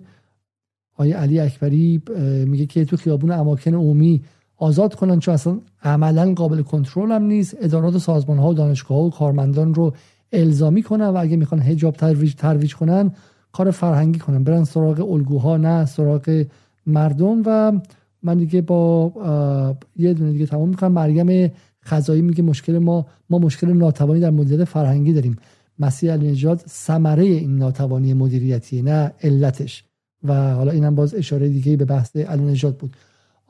آیه اصنافی بحث شما شروع کردید. یک دقیقه لطفا بحث رو جمع بندی کنید مشاهدات عینی من به عنوان کنشگر نشون میده که حداقل من 15 16 سال در تهران دارم زندگی می‌کنم. تا حالا یک بار مواجهه با گشت ارشاد نداشتم. تو یک ماه گذشته سه بار مواجهه داشتم. کسان دیگه هم همین تجربه رو دارم بنابراین عادی سازیش غلطه. نکته بعدی اینه که من مدافع حجاب اجباری نیستم. وظیفه حاکمیت هست که در پوشش ها دخالت بکنه. وظیفه حاکمیت اسلامی هست که برای با حجاب شدن مردم تلاش بکنه. اما این تلاش تنها ابزار قهری نیست. وقتی که بیهجابی تبدیل به عرف شده و منکر دیگه نیست نهی منکر معنی نداره باید از روش های فرهنگی برای حفظ عرف از روش های قهری برای نگهداشت عرف استفاده کرد. روش هایی که بخواد به جنگ اکثریت بره نه مؤثره یعنی در عمل اتفاق نمیفته و بدتر هم می‌کنه. خشم و نفرتی که از دین ایجاد می‌کنه روسری رو فقط بر نمیداره همه چی رو بر میداره. و این روشی که داره میره هم جمهوری اسلامی از لحاظ سیاسی تضعیف می‌کنه انسجام اجتماعیش رو کاهش میده. زمینه پذیرش تهاجم فرهنگی توسط بی بی سی و رسانه خارجی رو تسهیل می‌کنه دشمنان خارجی رو موفق تر می‌کنه و راه رو برای نفوذ بیگانگان در کشور هموارتر می‌کنه. یک دقیقه 20 ثانیه آیه سفر هرندی بفرمایید. همچنانی که در فهم خود صورت مسئله نیازمند خلاقیت و ابتکار و عبور از قالبای کلیشه شده هستیم در راه حلها در انتخاب راه حلها و تدابیر هم نمیشه با کلیشه های از پیش تعیین شده و تعریف شده دو قطبی به سراغ حل مسئله رفت. اقتضاع وجود حکومت اسلامی اینه که از ابزارهای متنوع و مختلف حکومت برای تأمین و تضمین اون چیزی که به مسابه خیر و مسلحت جمعی در اسلام وجود داره استفاده بکنه و این استفاده البته باید استفاده هوشمندانه و خردمندانه باشه. اینکه حکومت در دوره کرونا با ابزارهای تشویقی و تنبیهی خودش آدمها رو واگذار آدمها رو وادار کنه خلاف میلشون بعضا به اینکه ماسک بزنن یا واکسن بزنن این خلاف میل بودن تأثیری در نتیجه نهایی اون عمل در جهت خیر عمومی نداره. اقتضاء حکم اقتضاء حکومت اینه البته که باید تلاش بکنه با بست بینش و منطق این عمل در واقع هزینه های پیشبردش رو کمتر بکنه بسیار خب حدود یک ساعت و پنج و پنج دقیقه با همدیگه صحبت کردیم. از اینکه تا این لحظه مهمان برنامه های ما بودید مهمان این مناظره بودید از شما متشکرم. امیدوارم که تونسته باشیم حالا به شکلی سامانی به خود بحث بدیم و نشون بدیم. مهمتر از همه که این بحث پیچیدگی های زیادی داره. من حالا اصل قضیه اینه که معتقدم بحث حجاب چیز ساده ای نیست که با یک دکمه مثلا فردا صبح رهبر ایران بتونه حلش کنه یا از اون طرف مثلا نیروی بالا اصلاح طلب بتونه حلش کنه یا فردا اصلا چه می‌دونم حتی اگه یه نیروی خارج از نظام هم بیاد رئیس جمهور شه بتونه با این دکمه دکمه رو برگردونه به غیره.